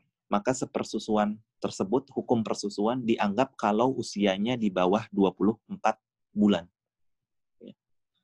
berdasarkan ayat tadi wal walidatu yurdi'na auladahunna haulaini kamilain dan seorang ibu menyusui anaknya di dalam masa dua tahun. Tadi kita sebutkan ayat yang pertama, wa hamluhu wa fisaluhu salasuna syahra. Hamil dan menyusuinya 30 bulan. Maka tadi 30 dikurangi ayat yang kedua 24 menjadi 6 ya. 30 kurangi 24 6. Maka kata para ulama ini adalah minimal usia kehamilan ya, 6 bulan. Jadi ini sepakat para ulama tidak ada perbedaan pendapat dalam hal ini. Semua empat mazhab sepakat. Usia eh, kehamilan ya ketika bisa melahirkan kita katakan itu enam bulan minimalnya. Maksimalnya ini yang ada perbedaan pendapat di kalangan ulama. Ada macam-macam versinya. Ya normalnya 9 bulan. 9 bulan, 9 bulanan ya. Walaupun kalau dilihat orang HPL-nya kadang beda-beda ya. Ada 9 bulan, 10 hari, 9 bulan, nanti eh, 20 hari, kurang dari itu dan sebagainya atau mungkin juga lahirnya ketika usia 7 bulan 8 bulan udah udah ngelahirin mungkin ya. tapi kita katakan maksimal maksimal ada perbedaan pendapat di kalangan ulama ada yang mengatakan setahun ada yang mengatakan dua tahun ada yang mengatakan empat tahun Imam Syafi'i rahimahullah taala berpendapat dua tahun ya karena di zaman beliau ada yang sampai usia kehamilan dua tahun ya kemudian juga dalam madhab lain juga ada yang mengatakan maksimalnya sampai empat empat tahun ya dan ini semua tidak ada dalil jelasnya, baik dalam Al-Quran ataupun hadis. Tapi biasanya para ulama melihat kejadian di masa mereka. ya Untuk maksimal usia kehamilan seseorang. Kan, tapi tadi kita sebutkan, sepakat ulama mengatakan minimal adalah 6, 6 bulan. Ya, berdasarkan hadis hadis uh, ayat tadi ya. Berdasarkan ayat tadi. Kemudian yang kita ingin uh, sebutkan juga, ya berkaitan dengan ini, tentang masalah hukum persusuan ya hukum persusuan.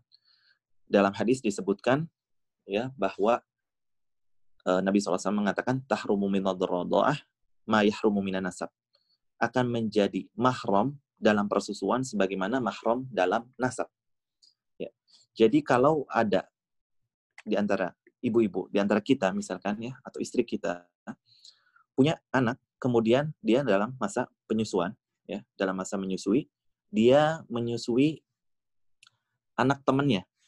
Ya, dia nyusuin anak temannya. Nah, anak temannya ini dia susui.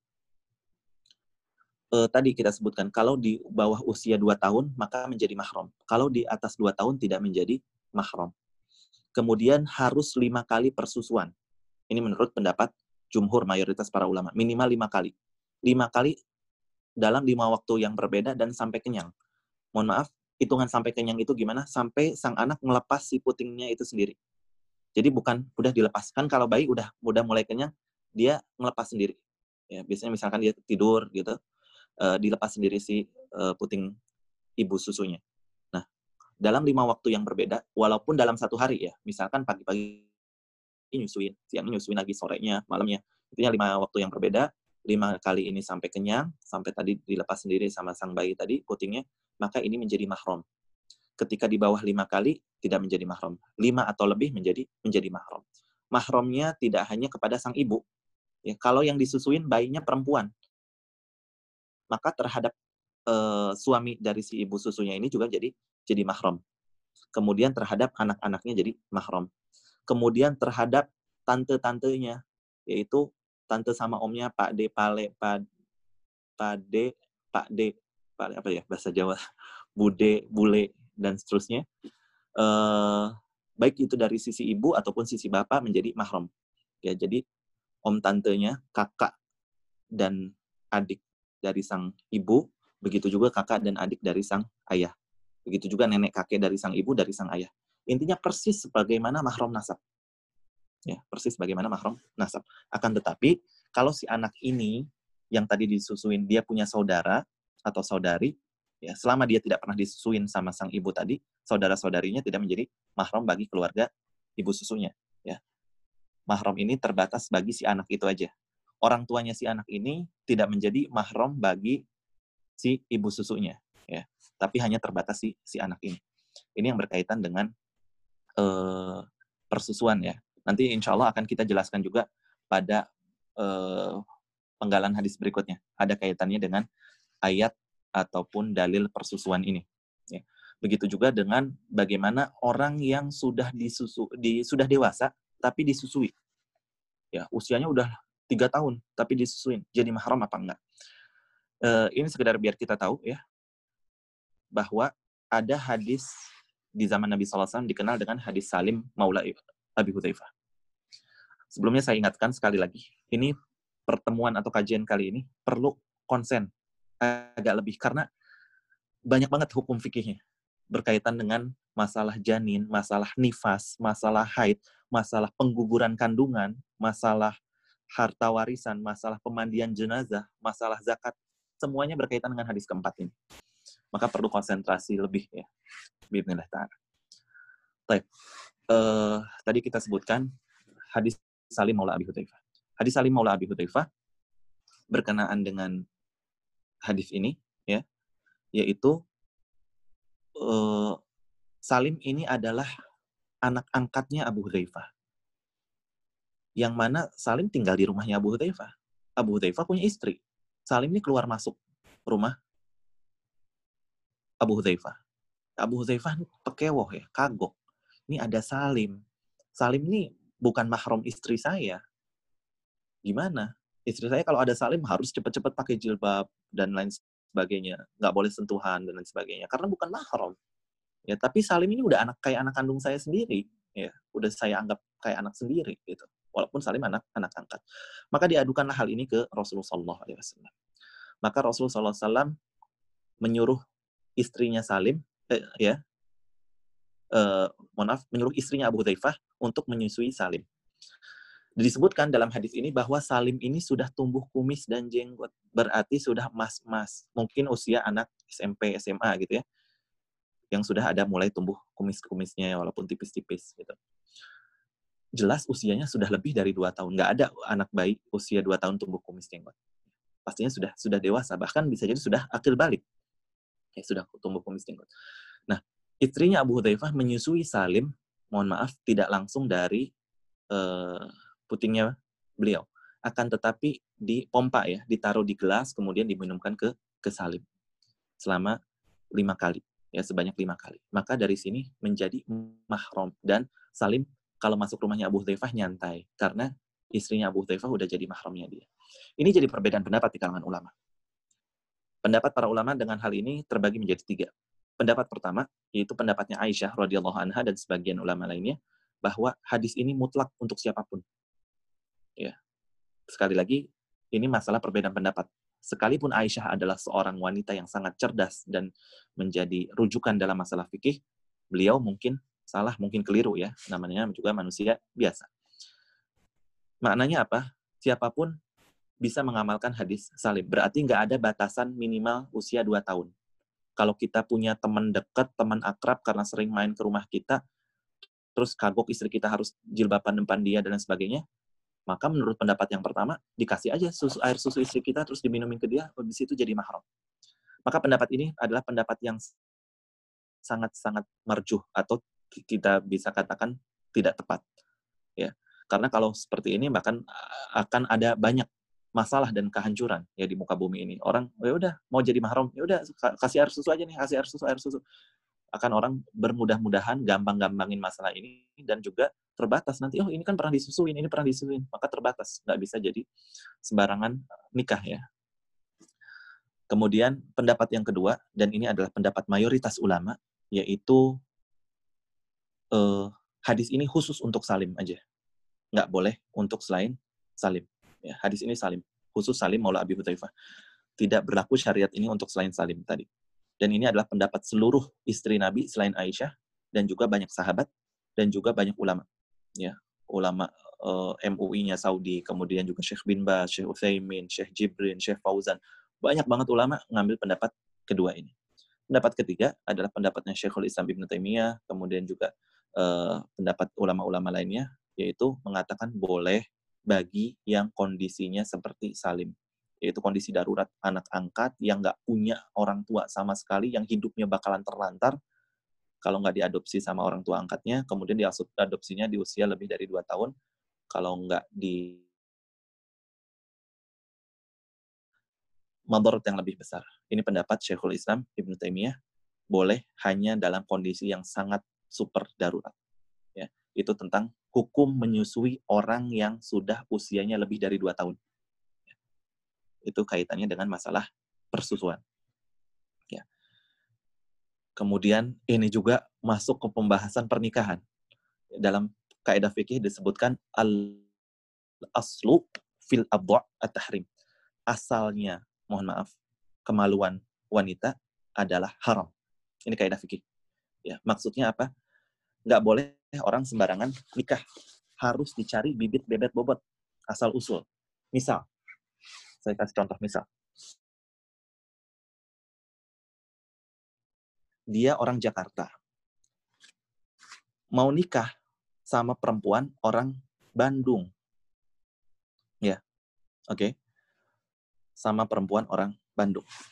Si orang Jakarta ini pernah disusuin sama ibu-ibu ya, orang Bandung. Ya. Kemudian ada perempuan tadi, yang orang Bandung tadi, pernah disusuin juga sama ibu-ibu ya orang Bandung tadi. Atau sekalipun perempuannya orang mana? Orang Sukabumi deh. Pernah disusuin sama ibu-ibu orang orang Bandung. Yang mana ibu ini nggak diketahui siapa sih nama ibunya. Pokoknya pernah disusuin aja dulu sama orang Bandung. Baik si anak laki-laki ini atau anak perempuan ini. Maka kata para ulama, hukum fikihnya apa? Si laki-laki ini nggak boleh menikah sama semua orang Bandung. Bisa dipahami nggak? Jadi uh, kalau kalau ini kondisinya dia nggak diketahui ya siapa ibu susunya. Kalau ketahuan ibu susunya namanya siapa? Nama ibu susunya Bu Nani misalkan. Nama si sama perempuan itu, kamu pernah disusuin sama ibu-ibu orang Bandung? Iya, nama ibu siapa? Nama ibu susunya siapa? Bu Susi. Ya udah jelas beda gitu. Yang ini nggak tahu ya namanya siapa. Yang ini juga nggak tahu namanya siapa. Maka kata para ulama berdasarkan kaidah tadi, si laki-laki ini nggak boleh menikahi semua orang Bandung, siapa pun itu, sampai diketahui asal usulnya. Kecuali dia tahu, oh kata orang tua si perempuan ini, anak saya nggak pernah disusuin selain sama saya. Maka hal ini menjadi boleh. Tapi kalau pernah sih disusuin sama ibu-ibu orang Bandung, maka nggak boleh menikahi setiap perempuan yang pernah disusui sama orang Bandung. Ini kaidah fikihnya ya karena dikhawatirkan itu termasuk saudari sepersusuannya dia. Ya makanya tentang masalah sepersusuan juga nggak bisa kita main sembarangan aja. Ya nggak apa-apa mumpung anak-anak ini disusuin nggak bisa. Ya. harus uh, dipikirkan ke depannya. Mungkin anak ini berjodoh dan lain sebagainya. Kemudian juga kalau ada uh, orang yang sudah menikah kemudian setelah mereka menikah ada ibu-ibu datang bilang saya pernah nikah uh, saya dulu pernah nyusuin kamu bilang ke si suami. Kemudian juga bilang ke si istri, saya pernah juga nyusuin kamu. Mereka berdua belum tahu sebelum ada pernikahan. Ya. Kemudian setelah pernikahan, ada ibu-ibu ini dan ada saksinya. Iya benar, kamu waktu kecil pernah disusuin sama dia. Ada saksinya. Maka otomatis pernikahannya wajib dibatalkan. Wajib diceraikan secara paksa. Karena tidak boleh menikahi orang yang sama atau sepersusuan. Ini kaidah fikih ya, tentang masalah sepersusuan. Jadi nggak sembarangan ya dalam masalah persusuan. Type. Itu faedah pertama tentang masalah persusuan. Kemudian kita masuk ke faedah berikutnya. Tentang masalah tadi kita sebutin minimal masa kehamilan, maksimal masa kehamilan. Kemudian kita sekarang mau membahas masalah pengguguran. Boleh nggak sih digugurkan kandungan? Hukum asalnya, kata para ulama, haram. Haram menggugurkan kandungan ya haram mengukurkan kandungan. Akan tapi para ulama menyebutkan boleh kalau ada maslahat. Kalau ada anjuran dari dokter orang yang memang eh, di uh, apa namanya dipercaya. Bahwa sebagai ulama mensyaratkan dokternya harus muslim. Dokternya harus memang bisa dipercaya. Karena hukum asalnya janin itu haram untuk digugurkan. Tapi bisa jadi ketika benar-benar kondisi darurat, si ibunya akan dapat madorot, atau si janinnya akan dapat, dapat madorot, atau kedua-duanya akan dapat madorot, harus mengukurkan kandungan. Dan sudah ada saran dari dokter, memang harus digugurkan kandungan. Maka para ulama berbeda pendapat, kapan bolehnya digugurkan kandungan. Ulama madhab Hanafi, catat nih, ulama madhab Hanafi mengatakan boleh kalau kondisi darurat selama usia kandungan di bawah 120 hari madhab Hanafi selama di bawah 120 hari boleh berdasarkan hadis keempat kita ini ya kenapa kalau udah 120 hari udah ada ruh maka ketika digugurkan berarti dia membunuh orang ya menggugurkan kandungan. Ya, sudah membunuh nyawa manusia karena sudah ada nyawanya. Baik, itu menurut madhab Hanafi. Kemudian menurut madhab Syafi'i dan madhab Hambali, ya, kandungan boleh digugurkan kalau usia kandungan di bawah 40 hari. Ini berdasarkan hadis dalam Sahih Bukhari yang diriwayatkan oleh sahabat Abu Dhar Al-Ghifari bahwa ada riwayat yang menyebutkan uh, penentuan ini semua ya, sebagaimana di hadis yang keempat ini, ditentukan ketika usia janin 40 hari.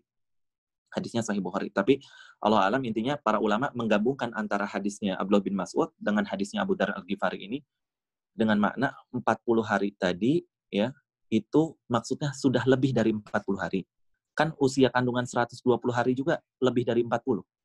Maka ini menggabungkan dua dua hadis ya maksudnya lebih dari 40 hari, ya di usia 120 hari. Karena angka 120 lebih dari 40. Maka tidak ada kontradiksi antara dua, dua hadis. Kemudian madhab maliki mengatakan tidak boleh e, digugurkan kandungan walaupun usianya baru satu hari. Kecuali dalam kondisi darurat.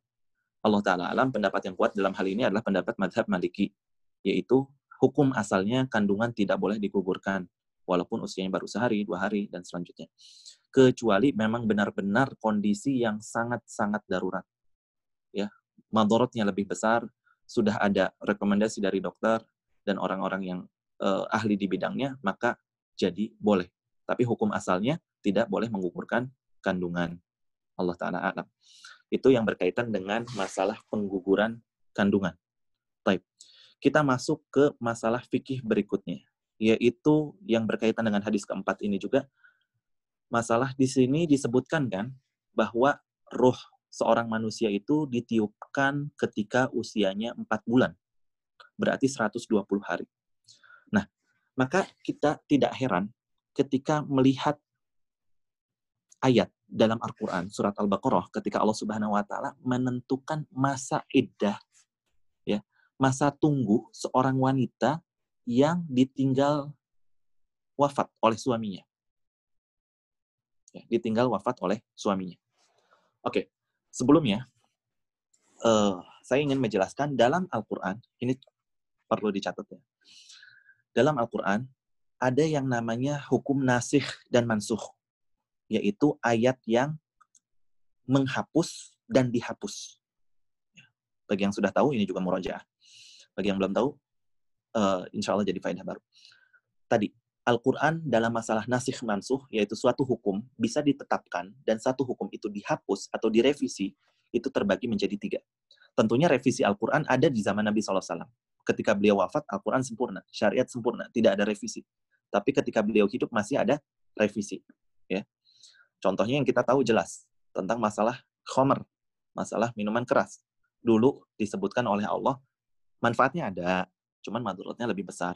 Ini tahap satu. Tahap kedua, sebagaimana kita jelaskan pertemuan yang pekan lalu, boleh minum khamar, yang penting jangan dekat waktu sholat. Tahap yang ketiga, bahwa khamar ini adalah perbuatan syaitan dan Allah Subhanahu wa taala haramkan. Ini kan revisi ya dalam Al-Qur'an. Nah, maka nasih mansuh ya, hukum revisi dalam Al-Qur'an terbagi menjadi tiga. Yang pertama, ayatnya tetap tapi hukumnya udah nggak ada ayatnya tetap, tapi hukumnya udah nggak ada. Contohnya apa? Contohnya firman Allah Subhanahu wa taala dalam Al-Qur'an surat Al-Baqarah mengenai masa idah seorang wanita yang ditinggal wafat oleh suaminya. Allah Subhanahu wa taala menyebutkan dalam Al-Baqarah mataan ilal hauli ghaira ikhraj. Nunggunya harus satu tahun. Kalau belum satu tahun, dia nggak boleh nikah lagi. Masa tunggunya, masa idahnya satu tahun. Ya nggak dia nggak boleh berhias nggak boleh berdandan nggak boleh keluar rumah dan sebagainya kecuali ada kebutuhan darurat selama setahun. Nah ayat ini dalam Al-Quran masih ada masih ada. Masih dibaca masih dibaca. Yang bacanya dapat pahala yang bacanya dapat pahala. Tapi secara hukum fikihnya udah nggak ada. Hukum syariatnya udah nggak ada. Digantikan dengan ayat lain yaitu arba'at ashuri wa ashro empat bulan sepuluh hari masa idahnya wanita ya yang ditinggal wafat suaminya yaitu empat bulan sepuluh hari jadi ayat yang setahun masih ada, tapi hukumnya sudah dihapus. Maka kita klasifikasikan yang pertama ayatnya ada, hukumnya udah nggak ada. Contohnya tadi, masa idah setahun menjadi 4 bulan 10 hari. Ayat setahunnya tetap ada dalam Al-Baqarah. Yang kedua, yang kedua hukumnya ada, tapi ayatnya udah nggak ada di Al-Quran. Hukumnya masih ada, ayatnya sudah tidak ada. Contohnya apa? Dulu dalam Al-Quran ada ayat yang berbunyi, wasyaikhu wasyaikhatu iza zanaya farjumuhuma.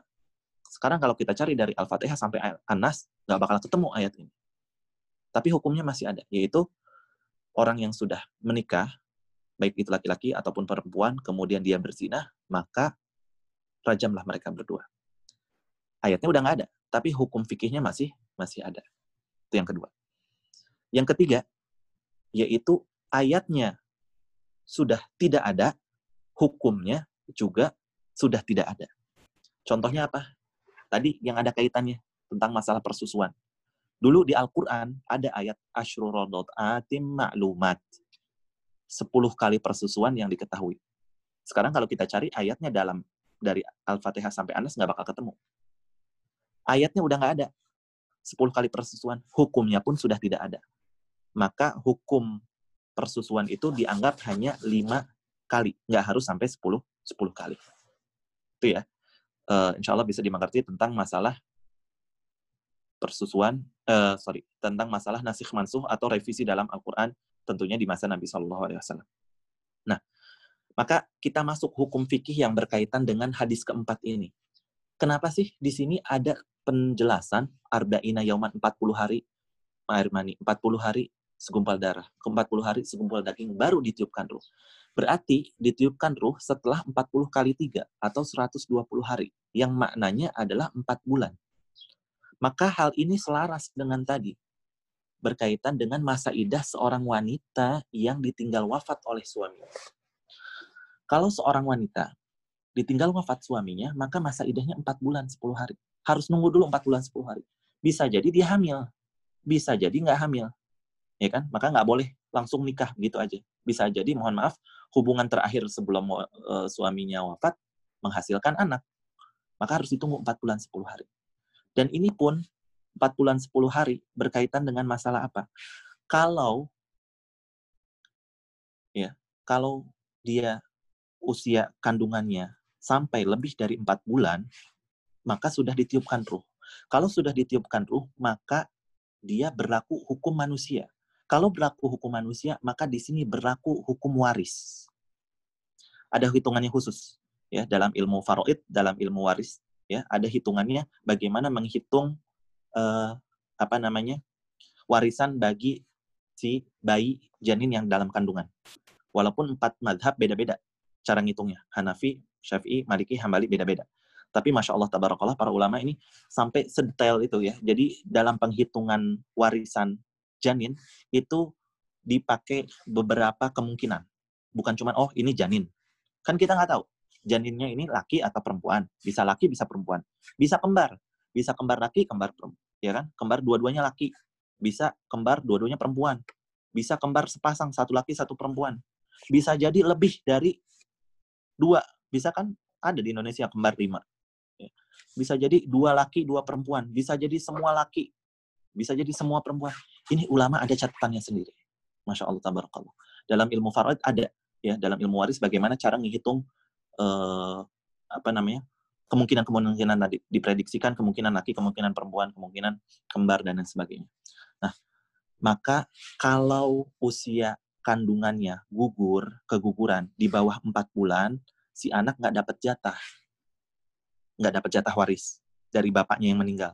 Tapi kalau usia kandungannya lebih dari empat bulan, ya, maka si anak ini dapat waris. Kenapa? Dia sudah punya ruh, sudah punya arwah. Nah, sekarang pertanyaannya, kalau anak ini lahir, oke, okay, simple. Tinggal hitungannya dibagi tadi, yang sudah ditentukan dalam masalah waris. Baik itu nanti anak yang keluar, laki, perempuan, kembar, dan sebagainya. Kemudian, kalaupun ada sisa, sisanya dibagi ke ahli waris lainnya. Sekarang pertanyaannya, kalau si anak ini meninggal, ya anak ini meninggal di usia lima bulan lima bulan kandungan apakah anak ini dapat waris jawabannya iya tetap dapat waris maka nanti ada lagi hukum fikihnya yang berkaitan dengan masalah uh, waris ini Jadi nanti si anak ini karena usianya sudah lebih empat bulan, dia udah punya jatah. Nanti setelah misalkan kodar Allah keguguran di usia lima bulan, ya, dia jatahnya dia bakal jadi tambahan jatah buat ibunya dan juga saudara-saudara kandungnya. Tergantung uh, siapa aja yang ditinggalkan. Masya Allah, tabarakallah. Segitunya ulama benar-benar merincikan masalah ini. Kalau anak ini lahir, maka hukumnya seperti ini. Kalau anak ini keguguran di usia lebih dari empat bulan, maka ada hukum fikihnya. Kalau di bawah empat bulan, maka tidak ada hukum warisnya. Begitu juga kalau anak ini ya keguguran di usia lebih dari empat bulan, maka ini berlaku hukum fikih lainnya, yaitu anak ini disolatkan, anak ini di janin ini ya walaupun uh, apa belum benar belum sempurna banget anak ini disolatkan dikuburkan kemudian juga sunnah tetap diakikahkan walaupun sudah meninggal ya. Disolatkan dikuburkan dan hukum-hukum yang berkaitan dengan orang yang meninggal. Dan insya Allah anak ini berada di surga menjadi tabungan uh, pahala untuk orang tuanya. Kalau usianya lebih dari empat bulan. Tapi kalau di bawah empat bulan keguguran, tiga bulan setengah, dua bulan, maka tidak disolatkan, ya. Janin yang gugur tadi tidak di uh, tidak wajib dikuburkan ya, walaupun pastinya tetap dikuburin ya. Istilahnya kalau kita ngomong-ngomong masalah fikih, istilah kasarnya tanda kutip kita buang ke tempat sampah pun boleh-boleh aja. Cuman kan nggak mungkin ya, tetap kita kita kuburkan. Tapi secara syar'inya tidak harus dikafanin dan lain sebagainya. Beda kalau yang sudah lebih dari empat bulan. Kemudian tadi kalau kegugurannya di bawah empat bulan, ya si anak ini tidak berlaku hukum waris. Misalkan tadi kalau bapaknya udah keburu meninggal, keburu meninggal, si anak ini harusnya dapat jatah waris, tapi kalau keburu keguguran di bawah empat bulan, dia nggak punya jatah jatah waris. Ya. Kemudian eh, berkaitan dengan ini juga, kalau usia kandungan sudah lebih dari empat bulan, sang ibu ketemu bulan Ramadan, ya seperti sekarang ini, maka ya sunnahnya Allah Ta'ala alam di antara pendapat yang kuat, si anak ini dibayarkan zakat fitrahnya. Dibayarkan zakat fitrahnya. Karena sudah menjadi janin dan bernyawa. Kalau sudah lebih dari empat bulan. Tapi kalau ngelewatin hari Idul Fitri, usianya belum genap empat bulan, maka nggak harus dibayarkan zakat fitrahnya. Tapi kalau dia nemu Idul Fitri dan usia janinnya empat bulan, maka harus dikeluarkan zakat fitrahnya. Ya. Kemudian berkaitan dengan masalah ini juga, maaf ya kalau pembahasannya agak berat, tapi semoga benar-benar jadi tambahan ilmu gitu bagi kita semua. Baik, berkaitan masalah ini juga para ulama menyebutkan kalau si janin ini gugur, ya, di usia lebih dari 80 hari, ya, usia janin lebih dari 80 hari, walaupun belum 4 bulan, ya, baru berapa? 80 hari, tiga bulan kurang ya. Tiga bulan kurang. Para ulama mengatakan bahwa sang ibu jatuh kepadanya hukum nifas. Jadi kalau misalkan kodar Allah keguguran, tapi usia janinnya sudah lebih dari 80 hari, maka darah yang keluar dianggap darah nifas. Ya, berkaitan dengan darah nifas. Kalau keguguran usia bayinya di bawah 80 hari, baru 79 hari, 75 hari, 60 hari, baru dua bulan. Maka setelah keguguran, sang ibu tetap langsung wajib sholat dan puasa. Ada darah yang keluar, nggak dianggap nifas. Ya, jadi darah nifas itu berlaku ketika keguguran lebih dari 80 hari. Di bawah 80 hari, tidak dianggap nifas. Baik. Sekarang ada pertanyaan gimana kalau usia kandungan nih 9 bulan, udah deket masa-masa HPL nih, keluar darah. Itu darah nifas dianggapnya atau apa? Si orang tuanya tetap harus sholat dan puasa apa gimana? Sang ibu. Maka jawabannya, para ulama menjelaskan. Ya, nggak mungkin orang hamil itu haid. Dan nifas itu pada asalnya berlaku ketika sudah melahirkan. Sebelum melahirkan ada darah yang keluar, maka itu bukan darah nifas. Tetap wajib sholat, wajib puasa. Kecuali, kecuali, kecuali kalau keluar darahnya sakit dan masanya dekat banget sama masa HPL. Mungkin hamin satu misalkan, ya eh, sehari setelahnya misalkan melahirkan. Nah, ini bisa jadi udah masuk pembukaan berapa dan berapa, ini darahnya sudah masuk nifas. Sebagian ulama menyebutkan demikian di antara Syekh Utsaimin. Ya. Tapi kata para ulama itu tadi harus udah dekat masanya dan sakit keluar darahnya. Kalau keluar darahnya nggak terlalu sakit, terus masanya agak jauh-jauh, ya e, sekarang keluar darah malam baru keluar darah lagi, itu tidak dianggap nifas, tetap wajib sholat. Kalau deket-deket mepet waktunya, sejam keluar darah, sejam lagi keluar darah, terus sakit, udah gitu deket masa HPL, maka ini dianggap nifas. Sebagian para ulama. Karena hukum asal nifas yaitu ketika seorang sudah melahirkan, baru dianggap nifas. Sebelum melahirkan, tidak dianggap nifas. Sekali lagi, saya ingatkan diri saya pribadi dan kita semua, jangan ngerasa berat ya belajar ini. Ingat Imam Ahmad bin Hambal, hafal lebih dari satu juta hadis, ulama madhab di antara empat madhab. Beliau khusus belajar bab haid dan nifas 8 tahun. Khusus bab haid nifas aja. Jadi kita nggak jangan sombong, jangan jumawa baru belajar sedikit udah ngerasa ahli ilmu ya enggak. Ini para ulama lebih dari dari ini. Makanya pembahasan haid nifas itu bukan masalah sepele. Ini masalah yang perlu kita pelajari secara hukum fikih karena berkaitan dengan kondisi sehari-hari kita ya baik itu seorang wanita ataupun kita yang seorang laki-laki perlu untuk tahu hukumnya. Itu tadi kaitannya kalau keguguran di bawah 80 hari tidak dianggap nifas. Ya. Kemudian tadi kita sebutkan juga kalau sudah 120 hari atau 4 bulan, maka kalaupun keguguran, tadi harus disolatkan, dikuburkan, dan lain sebagainya. Dan juga zakat fitrah ya, kalau keguguran. Kalaupun nggak keguguran, intinya lebih dari 4 bulan, ya itu sudah masuk hukum zakat fitrahnya sendiri. ya. Dan tadi kalaupun kodar Allah keguguran, tetap disunahkan untuk dilaksanakan akikah kalau sudah lebih dari 4 bulan. Kita juga sudah jelaskan tentang masalah warisan, ya tentang hal tersebut. Kemudian uh, untuk mempersingkat waktu, tadinya saya pengen ada yang baca lagi nih surat Luqman ayat 34. Takutnya ntar pas lagi baca surat Luqman 34 bingung ketemu sama hadis yang keempat ini. Boleh sambil dibuka surat Luqman 34. Ayat terakhir surat Luqman. Allah Subhanahu wa taala berfirman, "Innallaha indahu ilmus sa'ah wa yunazzilul ghaith wa ya'lamu ma fil arham wa ma tadri nafsum madza taksibu goda wa ma tadri nafsum bi ayyi ardin tamut innallaha alimun khabir. Intinya dalam ayat ini Allah Subhanahu wa taala mengatakan Allah yang tahu perkara-perkara goib. Ya, perkara goib hanya Allah yang tahu. Di antaranya Allah sebutkan ilmu sa'ah tentang masalah hari kiamat. Kemudian juga tentang masalah hujan kemudian waya'lamu ma fil arham dan Allah tahu apa yang ada di dalam janin. Perlu kita tahu akidah sunnah wal jamaah dalam menyikapi ilmu gaib. Hukum asalnya ilmu gaib nggak ada yang tahu kecuali Allah semata. Ini hukum asal. Kecuali sebagian Allah beritahu. Contohnya Nabi SAW, ya Allah kasih tahu tuh ilmu gaib. Abu Bakar di surga, Umar di surga, Amr bin Nu'ay al-Khuzai di neraka, dan lain sebagainya. Ilmu gaib. Allah kasih tahu kepada Nabi SAW. Oh ilmu gaib, Allah kasih tahu bahwa nanti Persia akan ditaklukkan oleh kaum muslimin. Kemudian Konstantinopel akan ditaklukkan oleh kaum muslimin. Ini ilmu gaib. Allah kasih tahu. Karena sebagian yang se hanya sebagian kecil, sebagian besarnya tidak tahu. Dan ini juga akidah halusunah wal jamaah, nggak boleh meyakini Nabi SAW tahu semua ilmu gaib.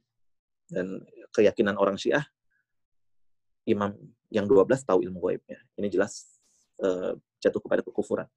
Nah, ilmu gaib, ya, Nabi SAW nggak tahu semuanya, hanya tahu sebagiannya. Kalau tahu, Nabi SAW bakal menghindari kerugian dalam perang Badar, tapi beliau terluka dalam perang Badar. Sahabat banyak yang terluka juga, banyak yang wafat karena beliau apa? nggak tahu ilmu gaib.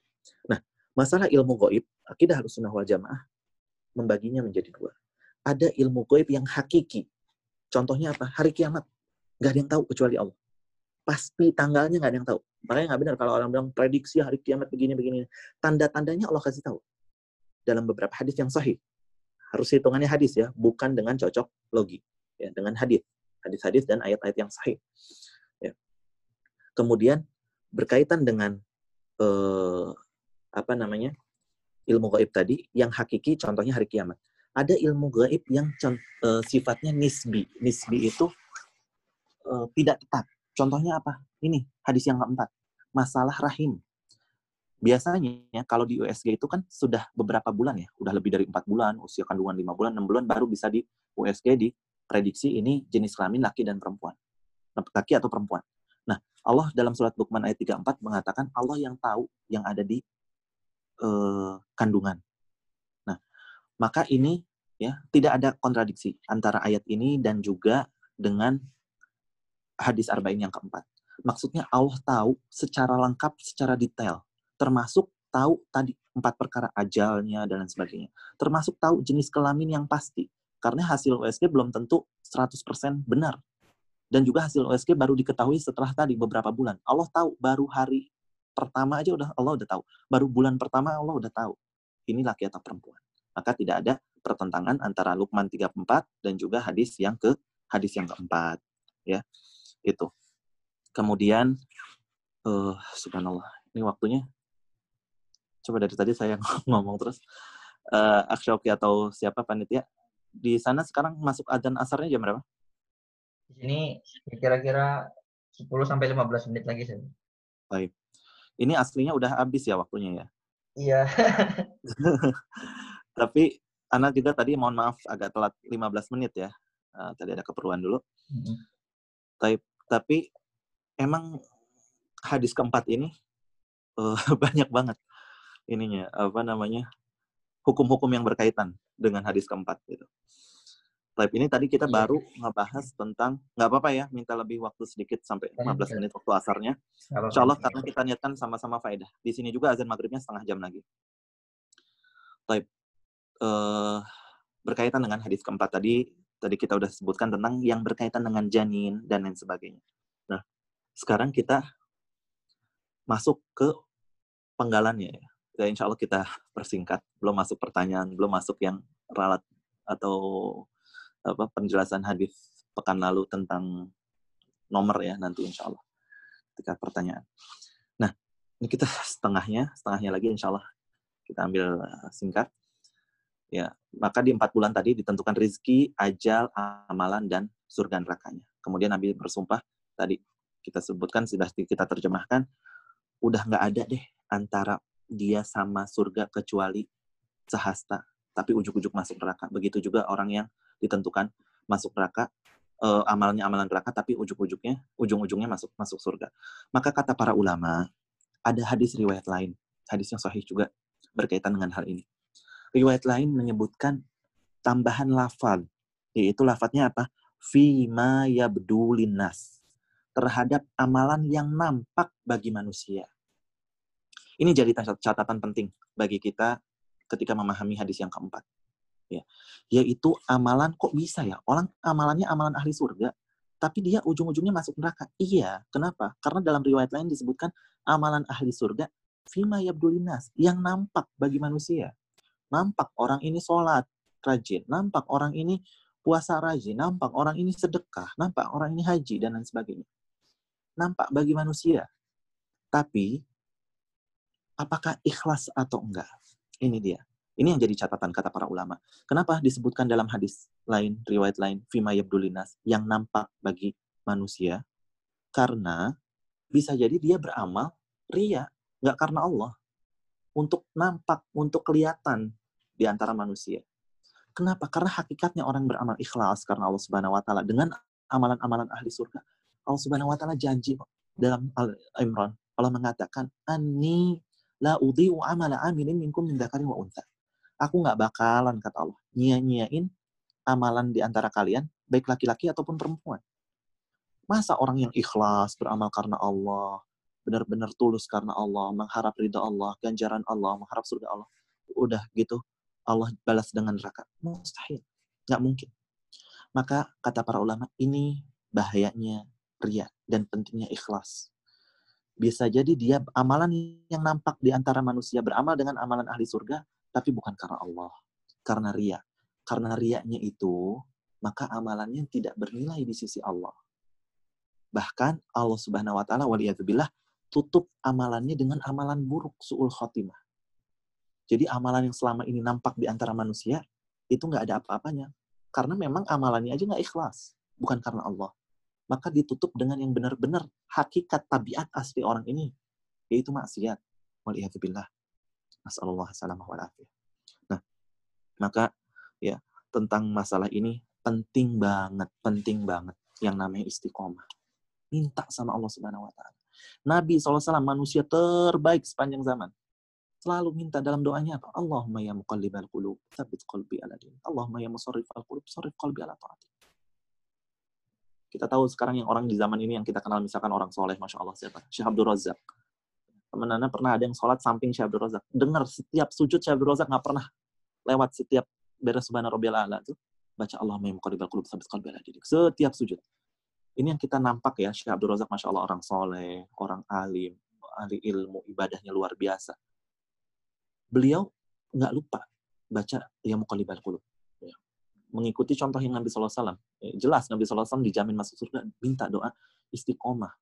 Makanya penting kita juga doa apa? Robbana la tuzik kulubana ba'da idh hadaitana wahab lana min ladunka rahmah innaka antal wahab. Ya Allah, jangan palingkan hati kami apa Robbana la tuzikulubana jangan goyahkan hati kami ba'da id hadaitana setelah engkau kasih hidayah bagi kami. Makanya sekarang nih fenomena hijrah nih masya Allah. Tapi ingat hijrah kita tadi kemarin kita bahas di hadis nomor satu harus untuk Allah. Dan jangan sampai ketika kita hijrah ngelihat teman kita yang belum hijrah ngelihat pandangan-pandangan orang ujub hm, gua mah alhamdulillah ya. Udah ih dia gitu amat sih. Padahal juga dia kita kayak dia dulu. Bisa jadi dia karena belum kenal hidayah. Allah udah kasih hidayah, kelar kita. Nggak ada apa-apanya gitu, dibandingkan ibadahnya dia. Dan ini banyak, banyak banget. Para ulama juga banyak yang dulunya pencuri, akhirnya jadi ulama. Dan sebaliknya, yang tadinya ah orang ahli ibadah, ahli iman, ahli soleh, kemudian berpaling menjadi maksiat. Waliyahzubillah. Makanya penting istiqomah, minta sama Allah biar istiqomah dalam ibadah, minta istiqomah, meninggal dalam husnul khotimah. Ini penting. Tadi, yang muqallibal qulub tadi. Rabbana la tuzi qulubana ba'da tadi. Itu perbanyak doa itu. Apalagi sekarang bulan Ramadan, waktu-waktu mustajab. Doa, malam doa itu pas witir di rumah, ya. Jadi imam selain baca Allah madinu fiman hadait wa afinu fiman baca doa itu. Nggak harus dari nunggu 10 hari terakhir ya mau witir dari malam pertama, tambahin doa itu. Allahumma ya muqallibal qulub, Rabbana la tuzigh qulubana. Minta sama Allah Subhanahu wa taala. Pas waktu sahur, waktu mustajab, pas buka waktu mustajab, minta sama Allah doa tadi. Nah, kemudian berkaitan dengan ini, ya, dengan istiqomah, nggak heran Allah Subhanahu wa taala berfirman dalam Al-Qur'an surat An-Nahl ayat yang 94. Di antara penggalan surat An-Nahl 94 itu Allah mengatakan apa? Fatazillu qadamun ba'da thubutiha akan ada kata Allah kaki-kaki ya, kaki yang bergeser setelah kaki tersebut kokoh. Akan ada kaki yang bergeser setelah kokoh. Maksudnya apa? Akan ada waliyadzubillah. Orang yang tadinya udah dapat hidayah, udah kenal sunnah, udah masya Allah, ibadahnya ajib, luar biasa, kemudian dia tergelincir, balik lagi maksiat. Atau bahkan kemaksiatannya lebih parah dari yang dulu. Ada. Allah katakan dalam An-Nahl 94 tadi Makanya minta keistiqomahan kepada Allah Subhanahu wa taala. Penting istiqomah ini. Agar apa? Agar kita menjemput takdir surga kita dengan amal soleh kita. Maka terakhir saya tutup ya tentang keistiqomahan ini dengan dua kisah. Kisah yang pertama, tadi kita sebutin ya, Abdullah bin Mas'ud ini salah satu kehebatannya, fadilahnya adalah sohibul hijratain, yang pernah hijrah dua kali hijrah ke Habasyah juga hijrah ke Madinah. Abdullah bin Mas'ud ya dikenal dengan Sabiqunal Awalun. Maka selain Abdullah bin Mas'ud juga ada beberapa orang sahabat yang dikenal dengan Sabiqunal Awalun. Di antaranya adalah sahabat yang mulia Ummu Habibah radhiyallahu taala anha yang namanya Romlah. Romlah Ummu Habibah ini masuk Islam awal-awal. Nggak sendiri, masuk Islam sama suaminya.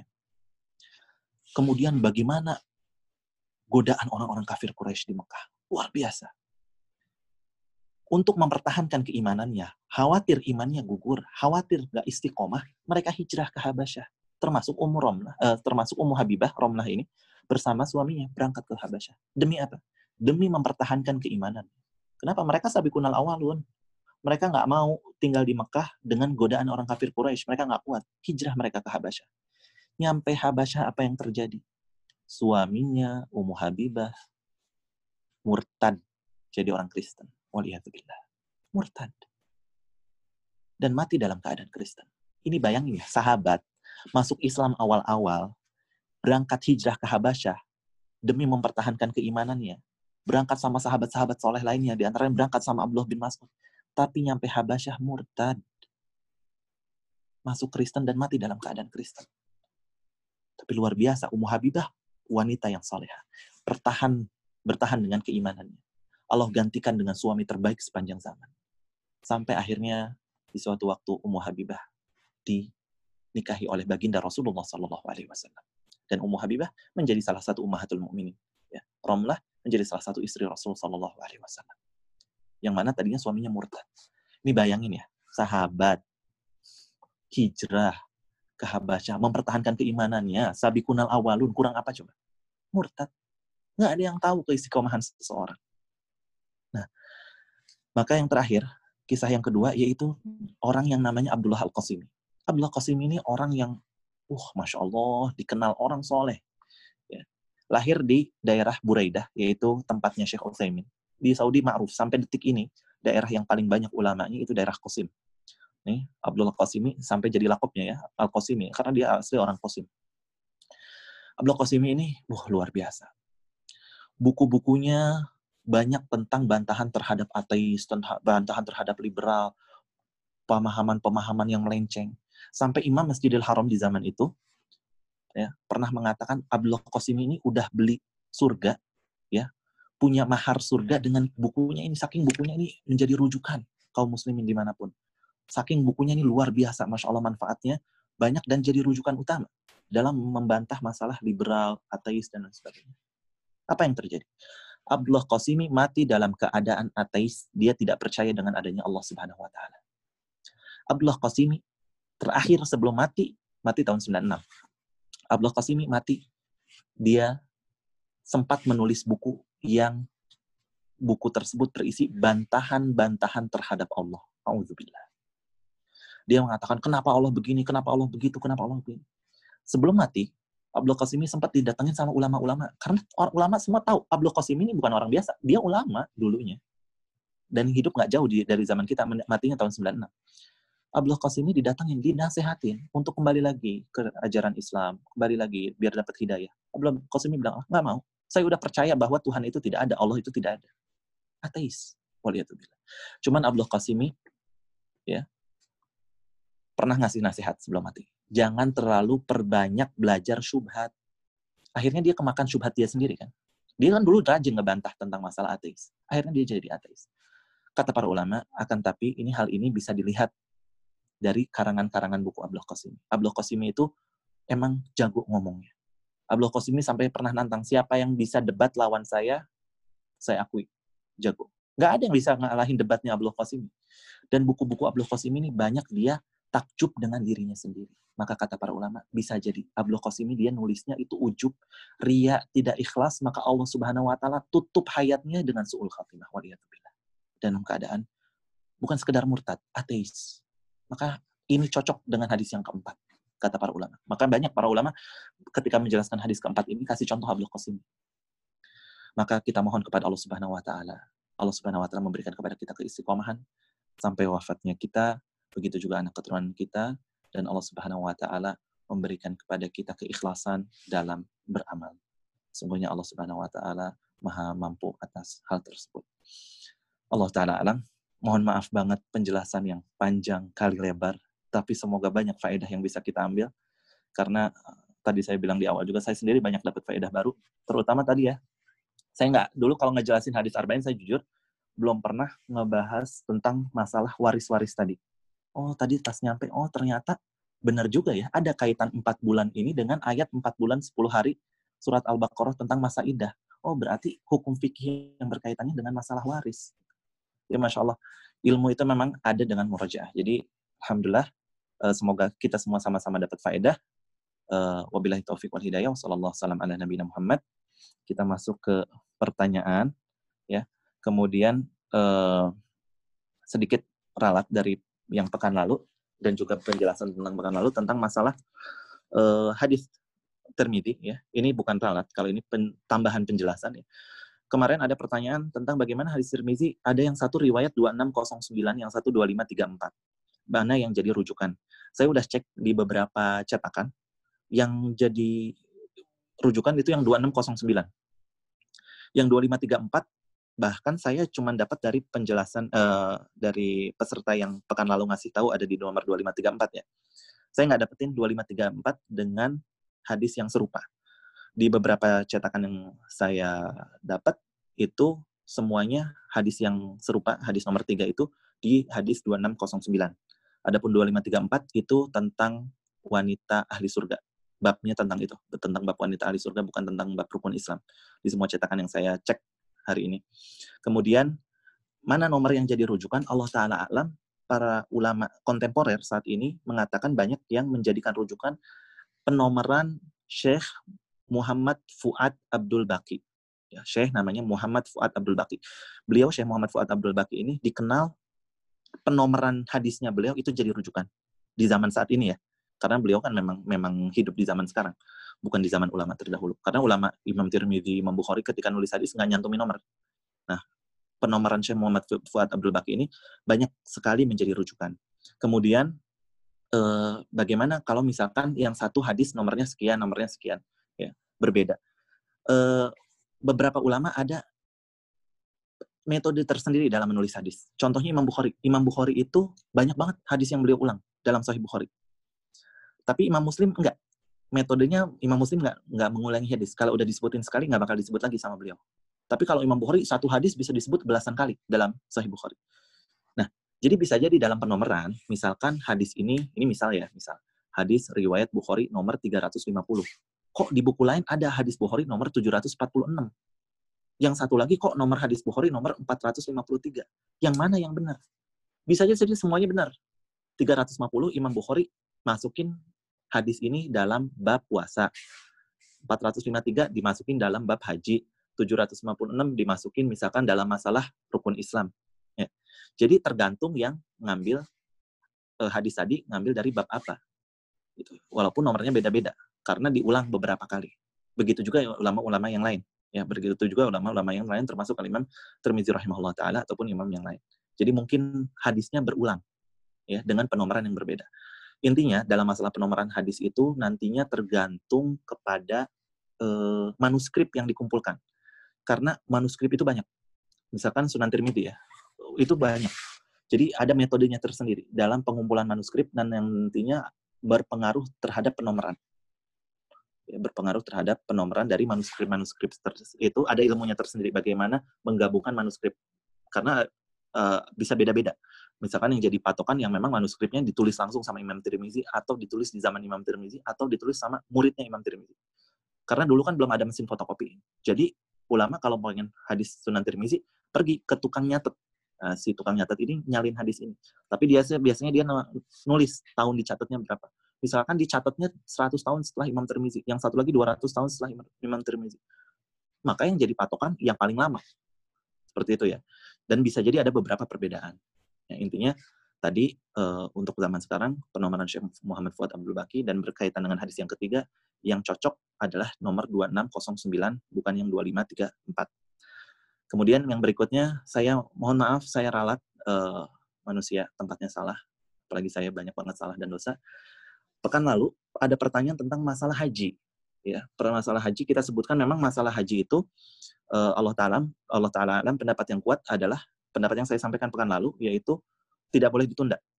Ketika ada rezeki harus disegerakan. Uh, adapun yang mengatakan boleh ditunda adalah madhab uh, syafi'i, akan tapi insya Allah nantilah pekan depan mungkin ya, kita jelaskan tentang masalah perbedaan madhab. Boleh nggak sih kita fanatik dengan satu madhab, atau boleh nggak sih kita ngambil pendapat madhab lain? Yang di Indonesia biasa belajar syafi'i, kemudian di Jerman ketemu madhab Hanafi, boleh nggak sih di mix atau digabung, atau kadang ngambil ini, kadang ngambil itu? Insya Allah pekan depan lah ya karena waktunya udah mepet. Karena agak agak panjang pembahasan masalah madhab ini dan asal usul madhab tersebut dan bagaimana kita bisa mengambil satu hukum dalam madhab yang berbeda-beda atau dalam satu satu madhab. Nah, pekan lalu saya sebutin tentang ada pertanyaan, saat saya punya uang, tapi ini cukup buat uh, kalau nggak buat saya, buat orang tua. Maka bagaimana? Apakah saya berhaji untuk diri saya ataukah berhaji untuk orang tua? Saya jawab pekan lalu, saya katakan uh, berhaji boleh buat orang tua. berdasarkan asal hukumnya tidak boleh mendahulukan ibadah untuk orang lain, ya ibadah itu tidak boleh isar kecuali kaitannya dengan orang tua. Maka itu boleh. Nah, saya katakan dalam hal ini eh, pekan lalu seperti itu. Setelah saya cek-cek lagi, baca lagi, kemudian diskusi dengan beberapa asatiza, dengan beberapa masyaikh, eh, ternyata jawaban saya keliru. Karena saya beranggapan dengan kaidah fikih yang pernah saya pelajari, boleh. Ternyata memang boleh mengutamakan amal soleh untuk orang lain, contohnya orang tua terutama, tapi dalam amalan sunnah. Contohnya kemarin kita kasih contoh adalah masalah saf solat. Kita dahulukan orang tua kita kalau saf satu kosong, kita di saf dua. Kalau bukan orang tua, aslinya nggak boleh. Kita yang harus ngisi saf satu, gitu ya. Kita kasih contoh itu. Tapi kalau sebelah kita orang tua, boleh kita orang tua majukan.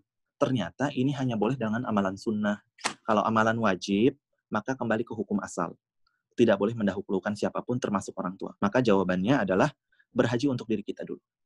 Baru untuk orang tua. Karena haji adalah wajib. Maka tidak boleh mendahulukan orang lain sekalipun itu orang tua.